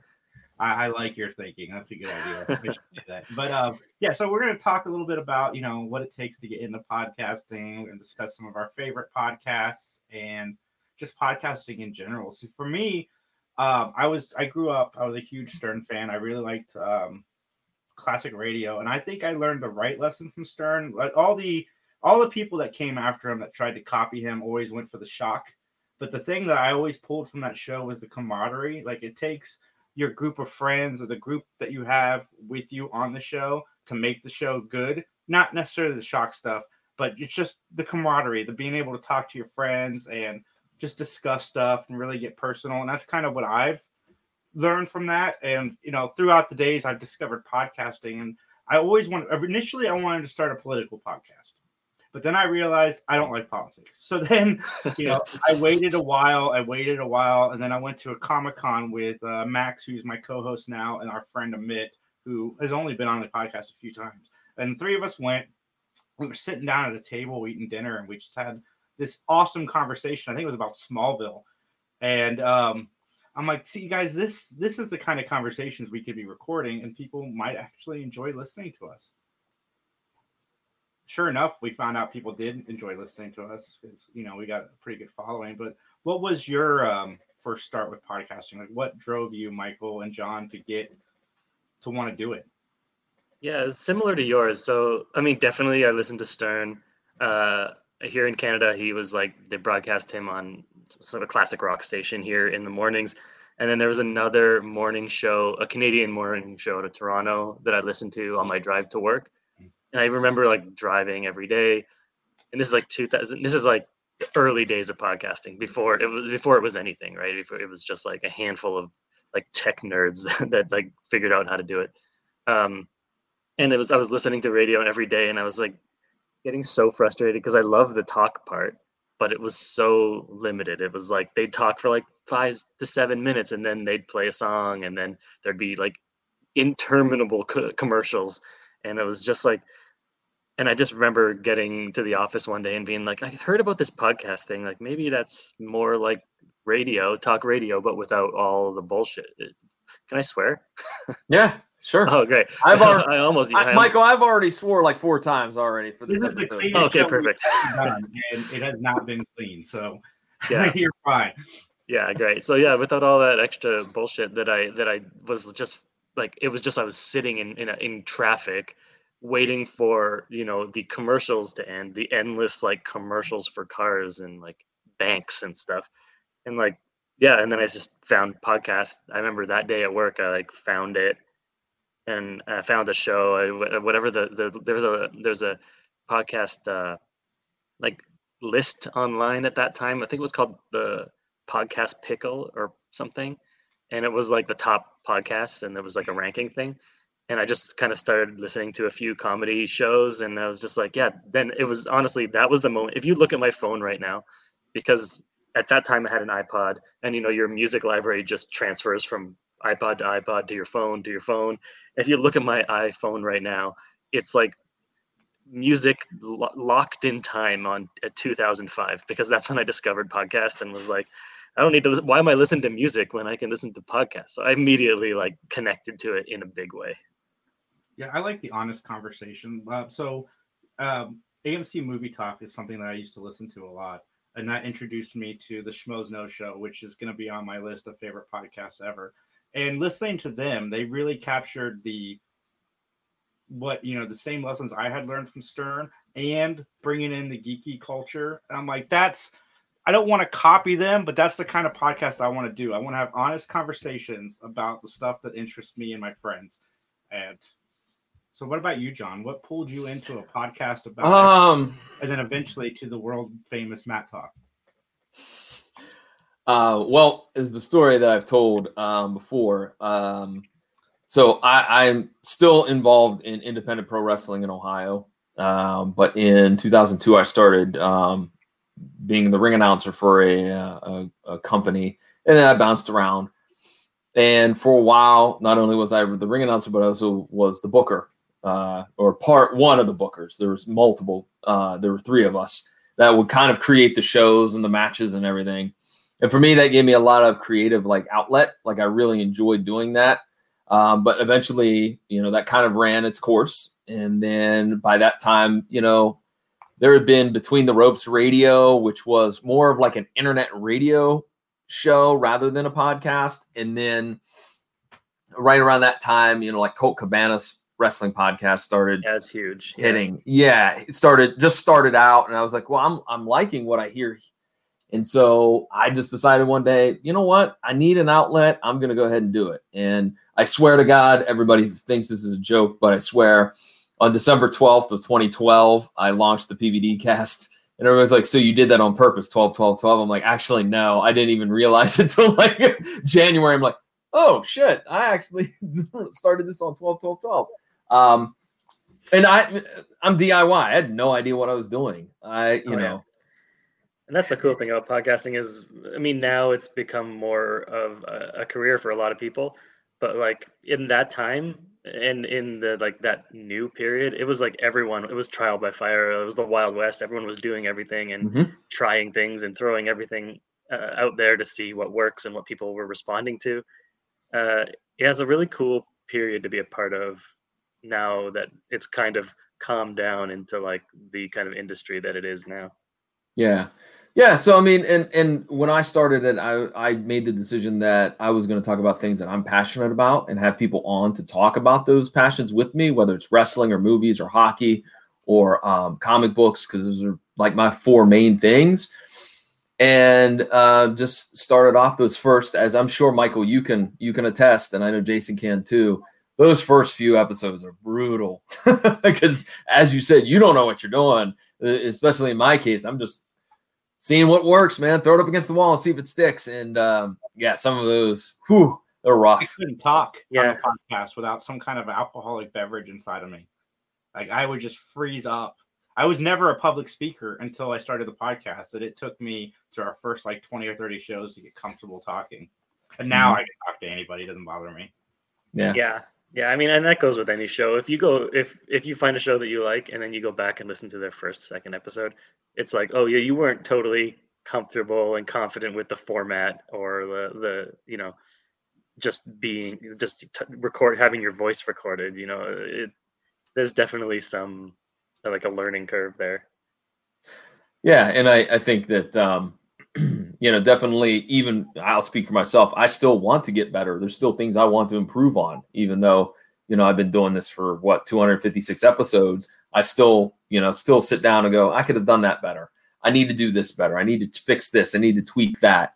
Um, you know, and and I do say that here in Columbus, we have a pretty good podcasting community where guys, you know, are willing to help out. Um, you know, like Jason and I, you know, with our our side project as well with, with our own uh, main podcast. You know, we What's know other guys. project? Oh, that's Matt Talk. Yeah, it is Matt Talk. That okay, is. nice. It's, Yeah, I've been uh, hearing a lot about that today. It sounds sounds like a big deal. I'm gonna have to check it out. Matt, Matt Talk started as a goof on the podcast. It did. It started and a half on this podcast as a goof. We we would go to cons and it would piss Max, my co-host, off so much because uh, we would ask people at the con, "Have you heard of Matlock?" Because everybody would tell us that nobody under the age of thirty knows what Matlock is. So then John and I, as a joke, back in June, since COVID was starting, we're like, "We'll start a Matlock podcast." Nobody's gonna listen, and holy crap, were we wrong? People Yeah. want to talk about Matlock. Yes. Yeah. Yeah, man. The uh that genre of shows, the the like after show, the the the episode, the like TV show rewatch kind of podcast, those are huge. Those are great. And finding this niche that's like there's probably not a ton of Matlock podcasts out there. So it's a small niche, but We everyone that wants a. Matlock podcast has come to you. So, yeah. Right, right. And and we we do generally do enjoy the show. It's very nostalgic for us to sit down and watch the episodes and get do a review.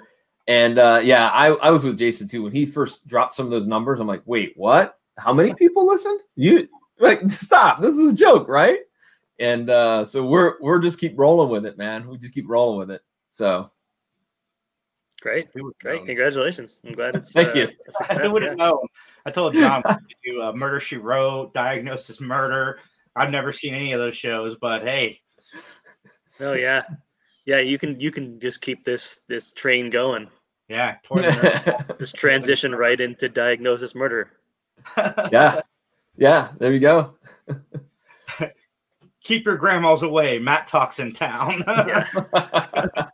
Oh yeah, remember that era of of life when every like 60 plus year old lady was horny for Matlock? Yeah.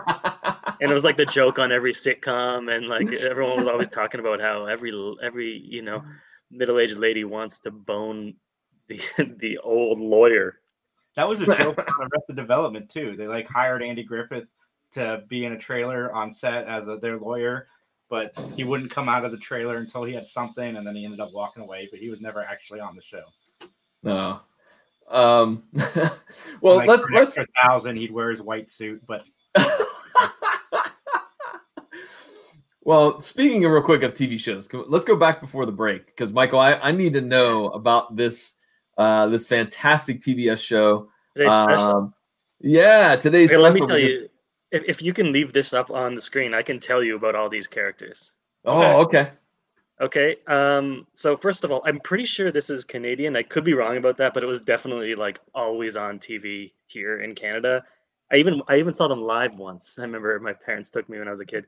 Um, but this guy's uh, so the guy on the left here is so he's Jeff, Jeff or Greg. He's a mannequin, but when he's wearing that hat, he becomes a real boy. And uh, and um, the magic but you have to you have to say the magic word when you put his hat, hat on and i believe it was hocus pocus alamogocus and then he would become a real boy and he could dance around and, and talk and be a real man but then as soon as his hat falls off he's a mannequin again. And it was like a department store that was after hours and then this is Jodie here on the right she works there and she's jeff's friend. And the bottom is a mouse because i guess this department store is infested by mouse and uh, oh, the mouse's name is muffy and she always talks in rhyme that's her thing. And then over here that's the security guard sam crenshaw and he was always in like the security room like with a bunch of tv cameras set up but he would always just miss it you know and he was always like trying to catch jeff without like trying to catch jeff because you know he's a mannequin and he but he's a man and he's walking around the store at night uh, but he'd always just miss it.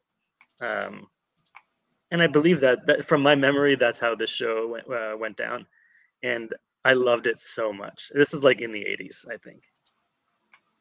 Yeah, I Wow. should check here. I want to get confirmation, but I'm pretty sure that that show was Canadian. Okay. I'm Wow, surprised that that, it ended up in your uh, your neck of the woods. yeah, it was on PBS. Wow. Oh, look at this! Many sequences were shot on Queen Street West and Yonge Street. I'm like, I'm like, Queen Street West is like a you know 10 minute walk from here, from where I'm standing Oh. right now. So it is definitely shot in Toronto. Yeah, cool. Look at that. I just again, I've never, I never heard of that. So that that's uh that's a new one. Yeah, Man, it oh was man. definitely a big one here. Okay. Well, was it PBS was known for doing that? Because I think didn't wasn't the Red Green show a Canadian show that they would Oh yeah, that they would time. Rebroadcast? Yeah, Canadian, yeah, yeah. Yeah. I remember that that being on too. PBS. Yeah. Yeah, yeah, it's interesting when I hear about stuff like that, like uh, like how Kevin Smith is like a huge Degrassi fan, and Mhm. it's like, oh, I guess Degrassi made its way into America somehow. It's like very Canadian, um, Mhm. but it's great. It was great, and all these, yeah, all these things were just like staples for us. Yeah, Degrassi was a better version of Saved by the Bell. Oh, way better. Like As far- Degrassi was like as far as melodrama. Quality for a television series. 'cause Saved by the Bell. like Degrassi was like not Saved by the Bell though. Like there were episodes about like, you know, uh, you know, uh, creepy. I, I'm trying to think of how to word this, but you know, creepy people doing creepy things to children. Yeah, or better- it was better I think there's an episode in the last episode, like someone died of AIDS and like stuff. Like it was like serious melodrama shit happening in that show. It was uh, definitely not the like Probably- saccharine like, oh no, how are we gonna win the wrestling competition this week, AC Slater? We're gonna need Mr. Belding to help us out. Like, you know, no, I, I, a better example would have been Beverly Hills 90210, I think. yeah, maybe something like that. Yeah, it's just, it was just very strange. It was very strange because it did feel like a kid show, and they're always at school. But then sometimes seriously heavy stuff would happen. What are uh what are some Canadian television shows that we should check out? We're gonna need In your Well, let me tell you, uh, have you heard of Schitt's Creek? Because it just won every Emmy, and it was a big deal for us because it's a Canadian show created by Canadians, written by Canadians, starring Canadians, and it's great. Yes. And it just won all the Emmys, like it could have possibly won like last month or whatever. And so it was a big deal. And honestly, it's a great show, and the whole cast is amazing, and it's just so good. So if you haven't seen that, just definitely that's worth watching in a big way. Yeah. And then uh, have you heard of today's special? You don't want to check that out? Uh, What yeah, about Corner Gas? Corner Gas? So you that's that's that's come your way too, Corner Gas? Yeah. Uh, I'm familiar with it. I'm, uh, you know, I follow because I'm a hockey nerd. I know a little bit about your beloved country. You know, uh, you know, Yeah. uh, Corner Gas, Trailer Park Boys. I'm a big fan of Trailer Park Boys. Oh, tra- of course. Uh, Trailer Park Boys definitely made it down there. Uh, oh, do you know Kenny versus Spenny? Corner Gas. Corner Uh, what was that again? Kenny versus Spenny. No. I know it made it to the U.S. to MTV. I'm hearing a an echo. Yeah, but- is there an echo somehow? Uh, I'm familiar with it. Oh, Jason, what are you doing? Sorry, sorry, sorry. We are off Facebook, so I was trying to fix that problem. I apologize. I don't know why that popped up, but we're still good on YouTube. I apologize. Okay. Yeah.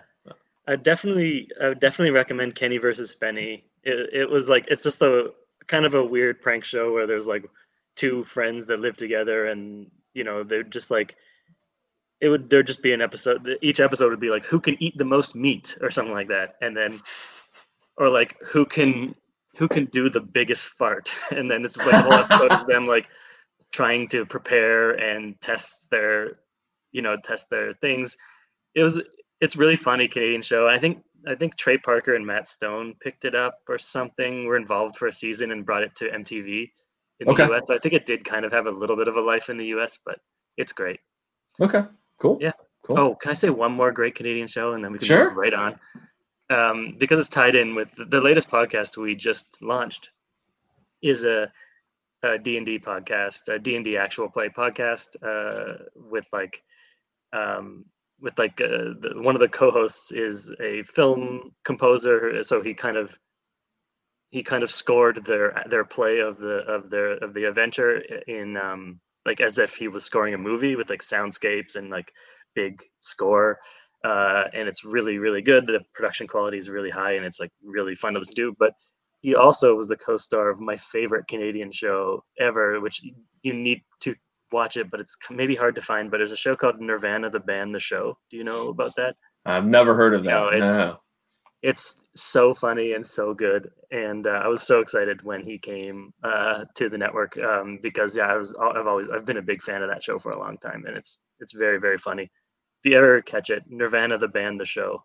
Nirvanna Okay. is spelled with two N's for copyright reasons, I assume. okay. Okay. Cool. Yeah. So, Michael, what are some of your favorite podcasts to listen to? Oh yeah, it, it comes and goes. The one that I've stuck with the longest is Comedy Bang Bang because I've just been listening since the beginning and uh, and I still listen to this day. Uh, so definitely that's one. But if I'm saying like what's the best show, have you guys heard? Have you guys listened to Mystery Show? I have not. I have not. It's so good. It's like unfortunately, I think it had six or seven episodes. It was on Gimlet and it had six or seven episodes, and then it just I think it was really expensive to produce, and uh, there was kind of they were working on a second season, but it just kind of never happened. And it's it's one of those shows that everyone wishes you know there was more of, and it's just so simple. Like just the host is like trying to solve little mysteries in life uh, that you can't just like Google online, right? And things like uh, you know one of them was like someone found this really elaborate belt buckle when they were a kid and they always had it and they wanted and it was just like this really cool and elaborate thing and it seemed like a keepsake that whoever lost it probably really wanted it like was probably bummed that they lost it and uh, so there she was just like well trying to find the original owner and return the belt buckle to him after 30 years things like that Oh, okay. yeah and just like little things uh, and it's just it's just the way it's put together and everything is just so satisfying and great to listen to it's called mystery show Okay. Yeah I just googled it. It's on my uh, tab for when this is over to let check out because Yeah. I like listening to podcasts. One of my favorite things to do. My favorite podcast, and I think the so far one of the best ones I've ever listened to was Serial, the first season. I- Yeah. it was for the first time a podcast became must listen to. I I could not stop binging that short show, and at the end of it, you know, nothing really happens. You know, that's super awesome, but just the whole story, the journey that she was able to take me on for that 10 episodes was just amazing. yeah serial two uh, se- yeah it was great. If it's season two I, I loved serial two. It was like game changer and it's what it's what's kind of credited and i think i agree with it as like for kind of moving podcasting into like another level where like my parents were suddenly like what's this podcasting thing even though i've been doing it for 10 years you know they're finally like i should listen to a podcast and it's like yeah that's uh, you know it kind of it kind of changed the game a little bit Yeah. Oh, geez. Uh, I- if you're asking me, go ahead, Jason. Sorry. I was, I was just gonna say I like Serial season three a lot too because what they did was they set up shop in a Cleveland courtroom and they just told various stories from within the court and kind of showed how the courts work and I thought that was absolutely fascinating. Serial season two felt to me rushed, like they were trying to push out a second season as fast as they could. yeah it didn't it, there was some i mean the problem was they created this formula of true crime episodic serialized uh, podcast and then everyone else started doing it too and there's tons of other great ones and and but in but instead of doing that again they decided to do something totally different for season two and i feel like people just didn't quite connect with it i'm sure it, i'm sure it still did great you know it's serial but you know they went away from the standard like true crime you know who did the murder let's talk about all the facts to something a, a kind of a different type of story and i think people just wanted true crime again Yeah, no, absolutely, and that's why I like the three. It took me back there. But uh, John, what were what are some of yours? Um, well, I kind of already mentioned him, but I, I do like Park After Dark, which is the uh, Trailer Park Boys um, podcast because it's pretty much just an episode of their show. Um, so I do dig that. Um, it makes me chuckle. Uh, the one that I really kind of would laugh out loud at that, that brought me a lot of enjoyment is My Dad Wrote a Porno.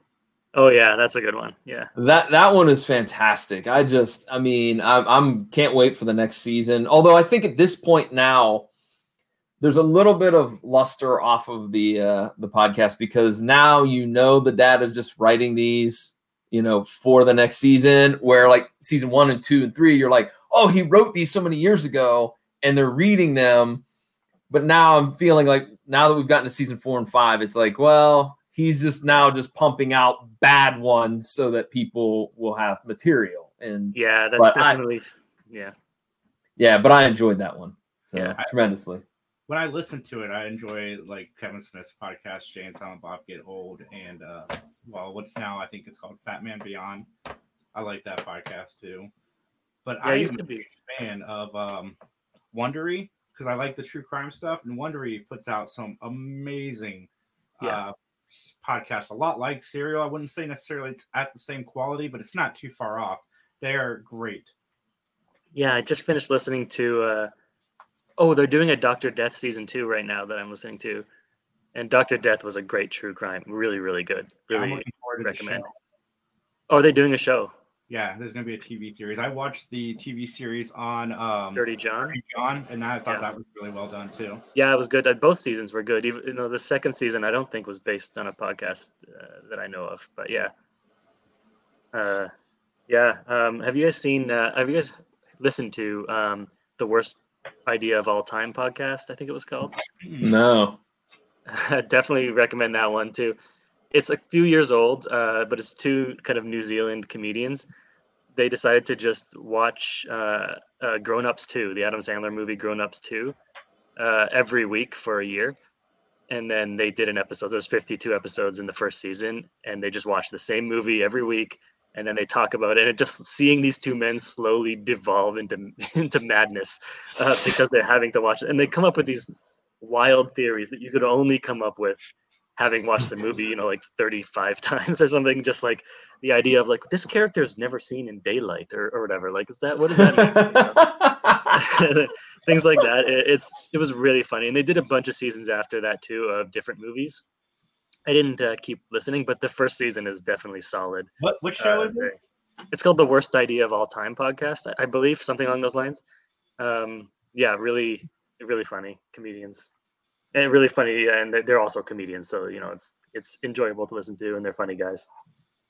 And I, and I will throw out Wondery. You mentioned them. I just started listening to Gladiator, which is like the Aaron Hernandez um, crime podcast, the football player, and uh, it, it was really good. It was captivating. I just listened to episode one. I haven't listened to the other because I think there's six episodes for that season. Um, but I was real impressed with their production quality and and and whatnot with that. Yeah, Yeah. they're great.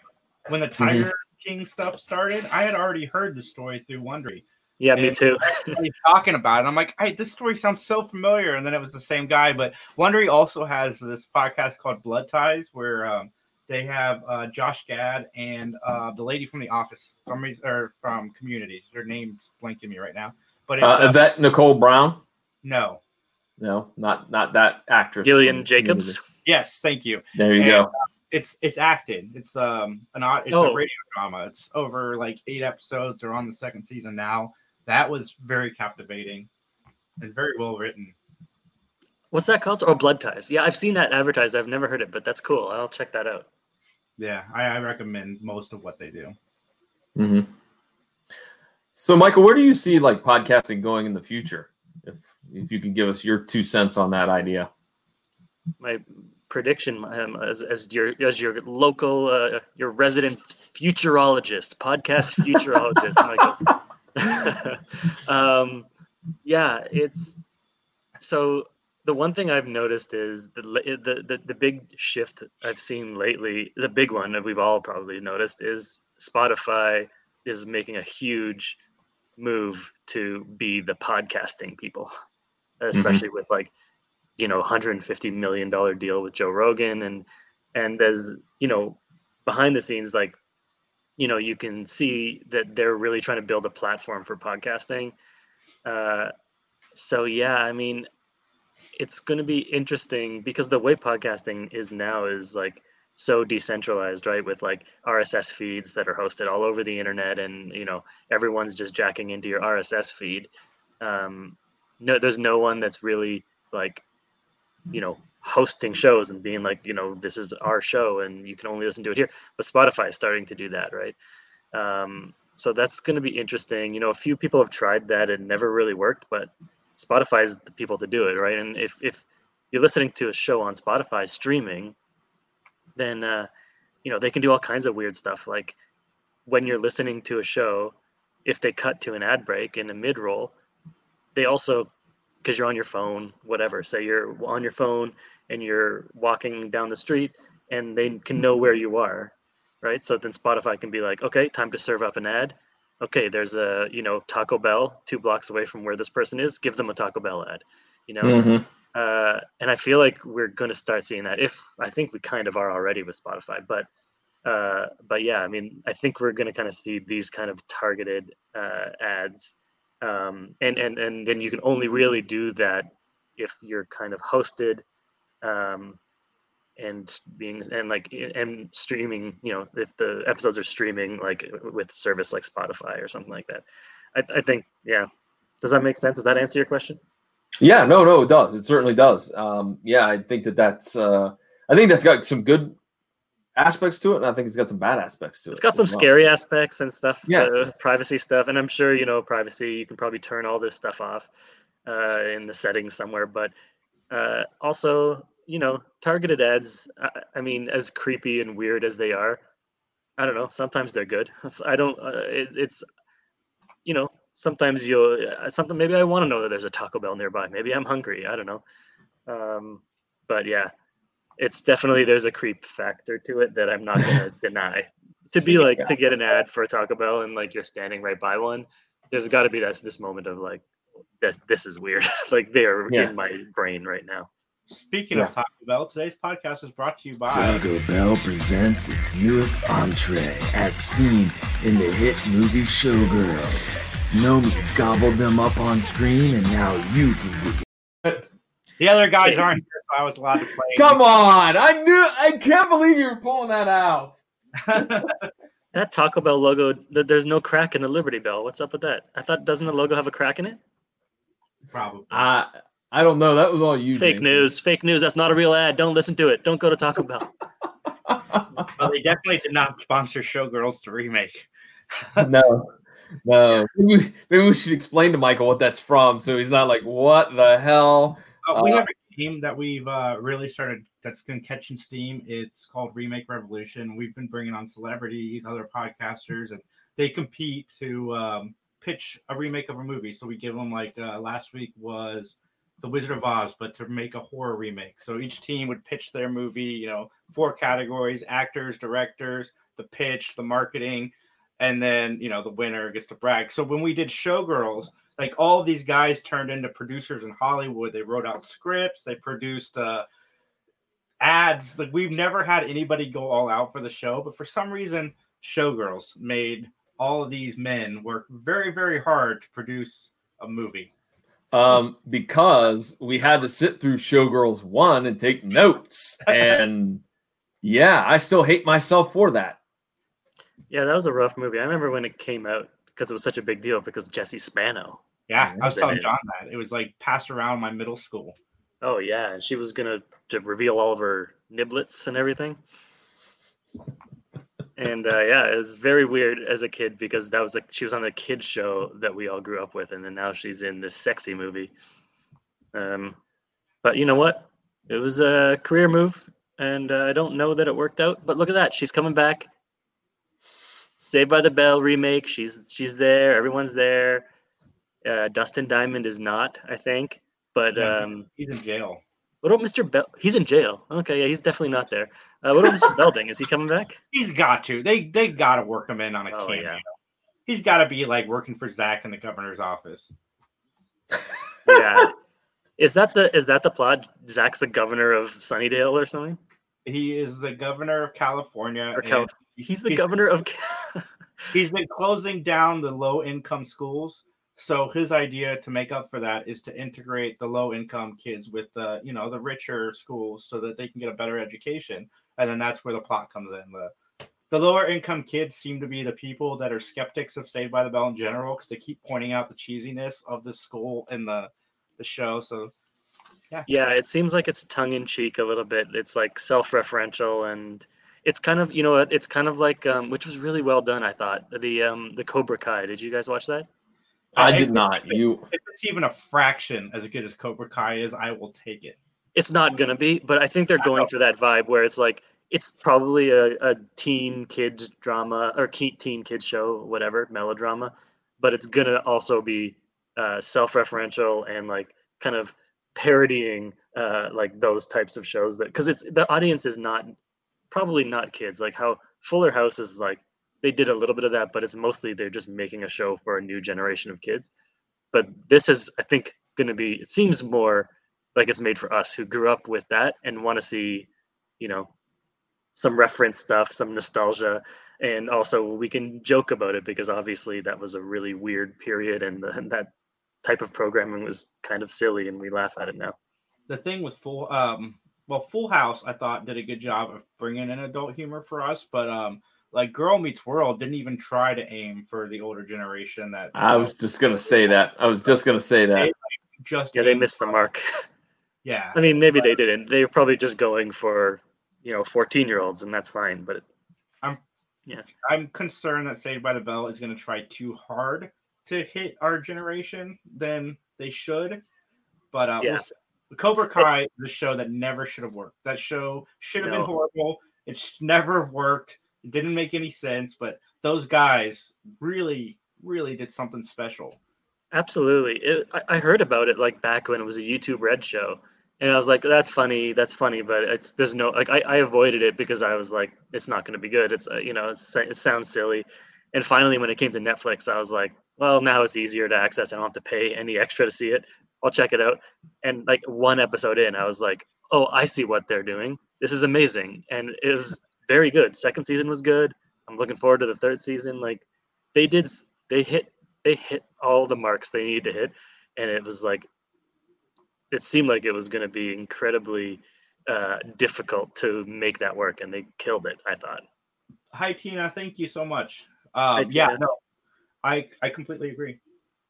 Um, just the whole the whole premise. We're big fans of the show, and I, I watched it when it was on YouTube Red. I got the free trial and I watched it. I'm like, this show is really good. Am I the only one who thinks that? Because again, in my mind, I'm like, am I sure a Karate Kid show is working? And then uh, the, the end of the year, I hear that it was the best reviewed show of that year. I'm like, holy shit, everybody else seems to feel exactly how I felt watching this show. And then when it went to Netflix, I'm like, yes, finally, more people are going to finally see this gym that's been hidden for two Yeah. years because nobody wants to sign up for crappy YouTube Red that only has one show that anybody wants to watch. Is is that still a thing? YouTube Yes. Red? It is? But like it's, I think it's tied in with like uh, if, if you subscribe, then I think you can watch regular YouTube videos without ads. I think is that right? Yeah, and Ad then um, yeah, and they got some like special, and I think it kind of ties into their YouTube TV as well. I don't know. It's complicated YouTube's services. It's definitely too complicated, and, and like Netflix is easy. You know, as soon as it came to Netflix, suddenly everyone was talking about this show that's two, 3 Mhm. years old or whatever, two years old. Mm-hmm. Uh, Yeah. Tina says, "Nice to see Michael. Hello, Michael. Hey Tina. Hi, Tina. But um, no, I agree. So um, I guess in back to our podcasting conversation. See, on our podcast, we go everywhere. We we Let's do it, man. Uh, yeah, we just like to explore all aspects. I wish you could have met the other guys because I I set this up because I figured you know the first all the guys are going to be available and Michael can meet them all, but you know they all had something come up at the last. you're gonna have to have me back then.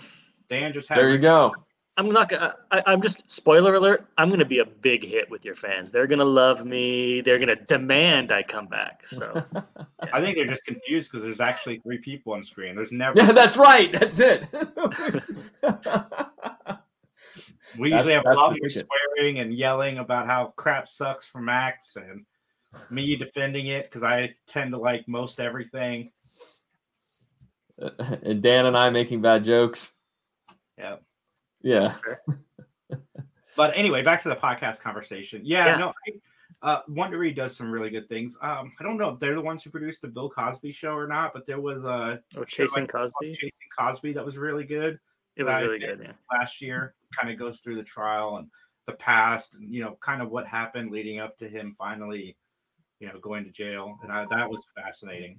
And yeah, then and if if you had any kind of doubt about Cosby or whether oh maybe he didn't do it and people are just saying it.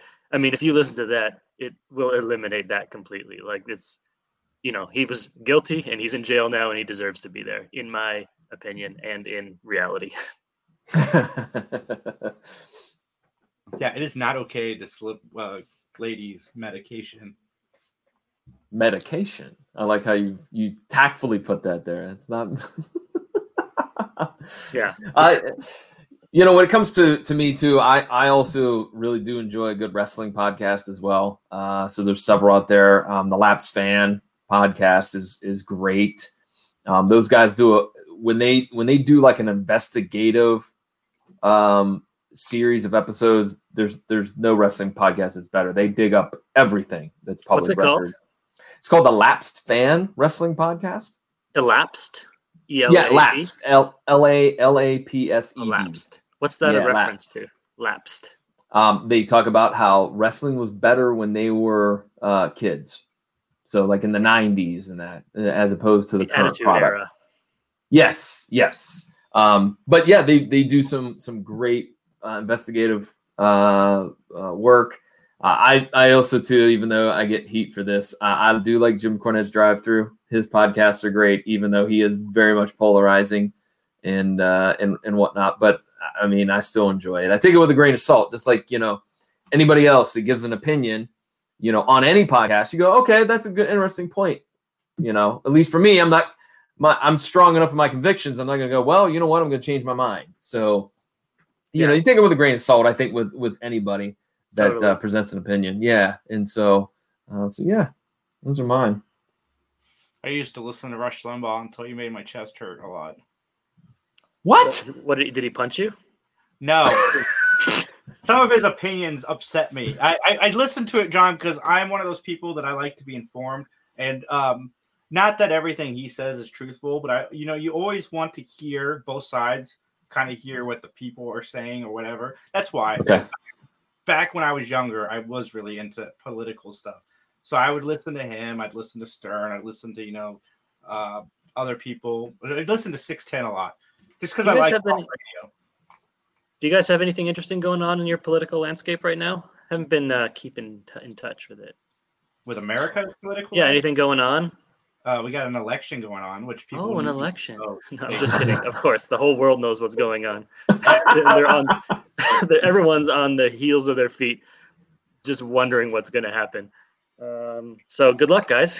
Thank you. Thank you very much. We- you know, funny you mentioned that, Michael, right before right before uh, we went on the air. I was checking my email. And you know, I think this is the one thing that I do love about podcasting is that you meet so many interesting people, you become friendly with them and whatnot. Um, I had um, a, a a couple from England on my podcast in I want to say either late May, early June to talk about some of their projects. They're they're artists and they have uh, an art studio and they have a bunch of different comic books that they're doing and whatnot. And they actually emailed me, uh, and and they have over the last couple months. They'll just email to see how I'm doing. Hey, how's it going?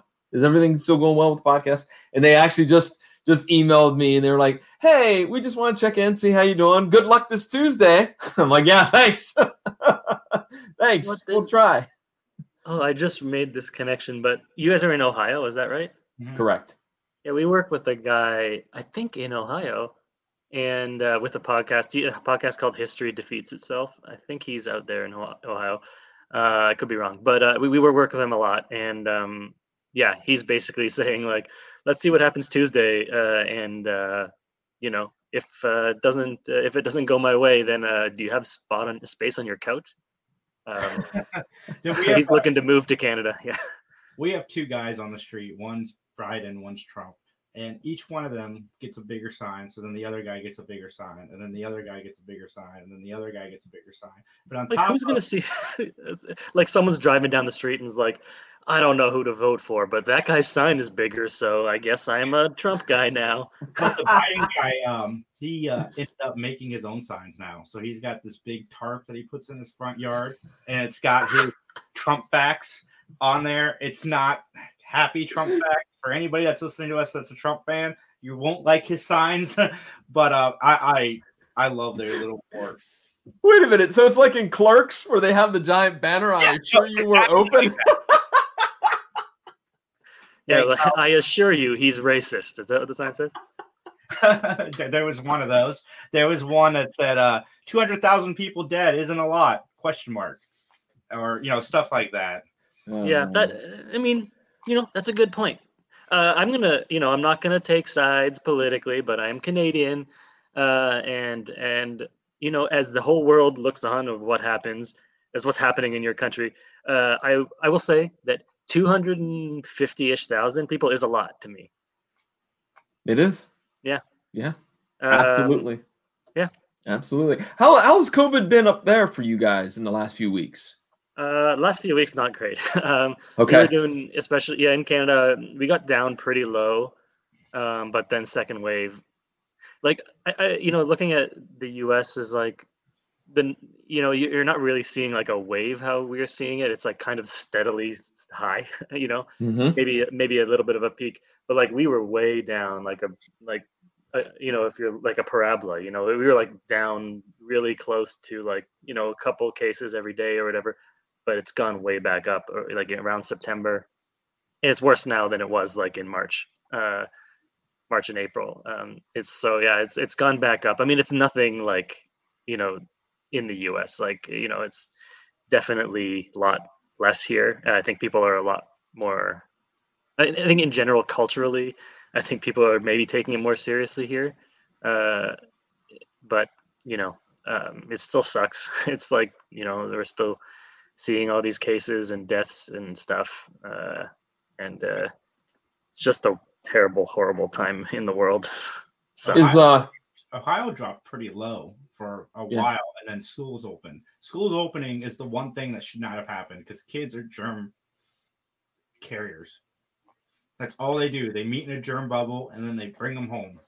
Yeah, yeah, it sucks, and it really sucks too. Because like I have two little nephews, and my, my parents are you know in their late sixties, and it's like they want to see their grandchildren, and and they do like in a socially distant way now that since they've gone back to school, but it's like.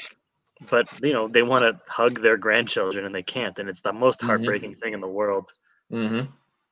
Oh yeah, yeah. I don't know. I mean, eventually it's going to get better. I mean, hopefully, right? Right? Yeah, I mean it, it has to eventually, but uh, eventually. I mean, Everybody dying is tragic, but uh, COVID for Yeah. me personally has been a treat because I uh, not not COVID. I shouldn't say COVID has been a treat, but being home has been great because I have been able to focus more on the podcast. I I don't mind being home by myself. I'm a nerd, so I can find ways to entertain myself. And it's helped my podcast personally because people are available right now. They're willing to talk. They want to chat with you.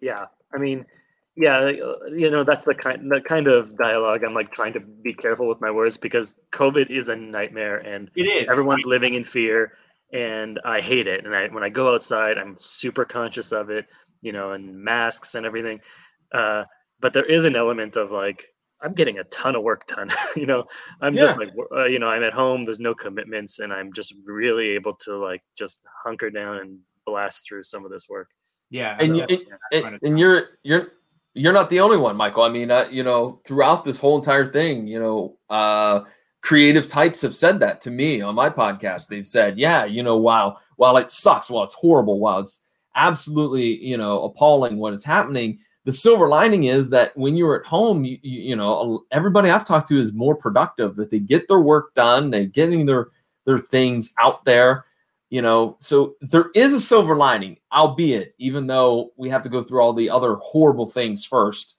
Yeah, there is that is silver im- lining Yeah, and it is important to. I mean, we're not trying to say, oh, this. Anyone who like has the take of like, oh, this is great. I love quarantine because now I get to work. You know, that's that's a bad take in my opinion.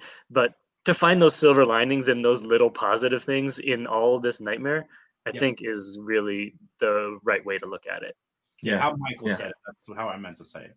yeah no i i no i wasn't I, just to be clear i wasn't uh I wasn't trying to like call you out. I was saying like I'm agreeing with you, but I'm just trying to be careful with my words because I don't want to like come off like I love the I love this lockdown. There are millions of people that are dead. It's not fun to uh, think of it like Yeah. Yeah, exactly. Yeah. Yeah. So, Michael, as we're getting close to the time limit here, where can folks find out about the Sonar Network and all the great shows that are on the network? Oh yeah, go to the sonarnetwork.com. That's uh, the Sonar Network, just all one word. dot .com. Uh, there's lots of great shows there. You know, uh, like I said, you know, they're all they're most by and large are comedic in some way, or at least have a an have a, certain levity to them. But there's a little bit of everything for anyone, depending on what you're looking for. Uh, we probably have uh, something for you, so it's worth checking out. We got tons of great shows. Uh, yeah. What Okay. kind of How shows about do you guys like? What's your favorite show? TV show or podcast? Podcast. Sorry, what's your favorite type of podcast? Um, I tend to the nerdy, nerdy or true crime. Uh, I'm going. Uh, I'm going wrestling. Great. Cool. So, Yeah. Um, yeah. Do you have any social media for the uh, Sonar Network as well to plug? Yeah, sure. Uh, at the Sonar Network, uh, everywhere um, Instagram, Twitter, uh, and uh, Facebook. Uh, yeah, go there and uh, like some stuff. You know, just do give us a little like. Well, it doesn't cost you anything. Just Hey, clicking a button, man. Yeah, just click a Like. button. Hit likes Yeah. on the video too. Send them Yeah. all in. Like here, like here, like Three Geeks. Just like stuff. Share the love, man. The world's on fire. We just we just want to mm-hmm. get that, that that rush of endorphins of someone liked your post. Like how good does that feel? You can do that to us. You can give us that feeling. Speaking of the world being on fire, on Tuesday, Americans are going to throw gasoline on that fire, and you need something to counter program what is happening in this world, and that will happen on the Three Geeks podcast. We are going to lean as nerdy as we possibly can. We're going to do uh, election day special. We've got the HNIC podcast joining us, and it's going to be a lot of fun to chat with them. And just again, we're going to lean for the geek. I I'll be tuning in. I can't say we won't get a hundred. I can't say hundred percent we won't get political, but I promise it won't be more than 0.001 percent. That's great. Yeah, I'll be tuning in. I, I'm gonna ne- definitely need some distraction, uh, and I think this is gonna be the, literally the only place I can get it. So that's where I'm gonna be. You should join us Awesome. after. You should join us for the election day special. I think there's Yeah. three so far. But um, anyway, need thank you guys all for tuning in. Thank you, Michael, for joining us. Check out the Sonar Network. Check out 3geeks.ninja. Lots of cool stuff happening there. You can find the Three Geek stuff. You can find Matt Talk, and you can find the PVD Cast right there. John, promote yourself real quick. Yeah, uh, you can check out my podcast, the PVD Cast. It's available over at uh, pvdcast.com, the online home of yours truly, or wherever you find great podcasts like, you know, Spotify or Stitcher Radio, et cetera, et cetera. Just search for PVD Cast. Um, of course, every Monday at 8 o'clock, the live broadcast through the Facebook page of the PVD Cast. Um, I enjoy doing it. I interact with folks in the comments section. You can listen to the uh, the week's current uh, uh, installment, and uh, just simply go to at PVDcast on Facebook. And uh, don't forget, as we've talked about at the beginning of the show, Matt Talk. We got that going on as well. At Matt Talk Podcast is where you can find us on Facebook. Listen through uh, any of those major outlets, or go over to Anchor, anchor.fm slash Matt Talk. And check out the interview we did with um, Linda Purl. on Matt Yeah. It's also on the PVD Cast Facebook page and on the Three Geeks Facebook page. Linda Purl was an absolute treat and delight. Love talking to her. If anybody out there knows how to get in touch with Kene Holliday, please hit me up at sammatttalk at gmail.com. I would love to talk to you because he is the one I am trying to get in touch with for he doesn't have anything. He doesn't have I I know, but I still just find it funny that like you're issuing challenges to the listeners. Bring me Kene Holliday's contact info now. Just you know, it sounds very villainous of you. well anyway, from all three of us, you guys have a great day. Recycle your Yeah. droid.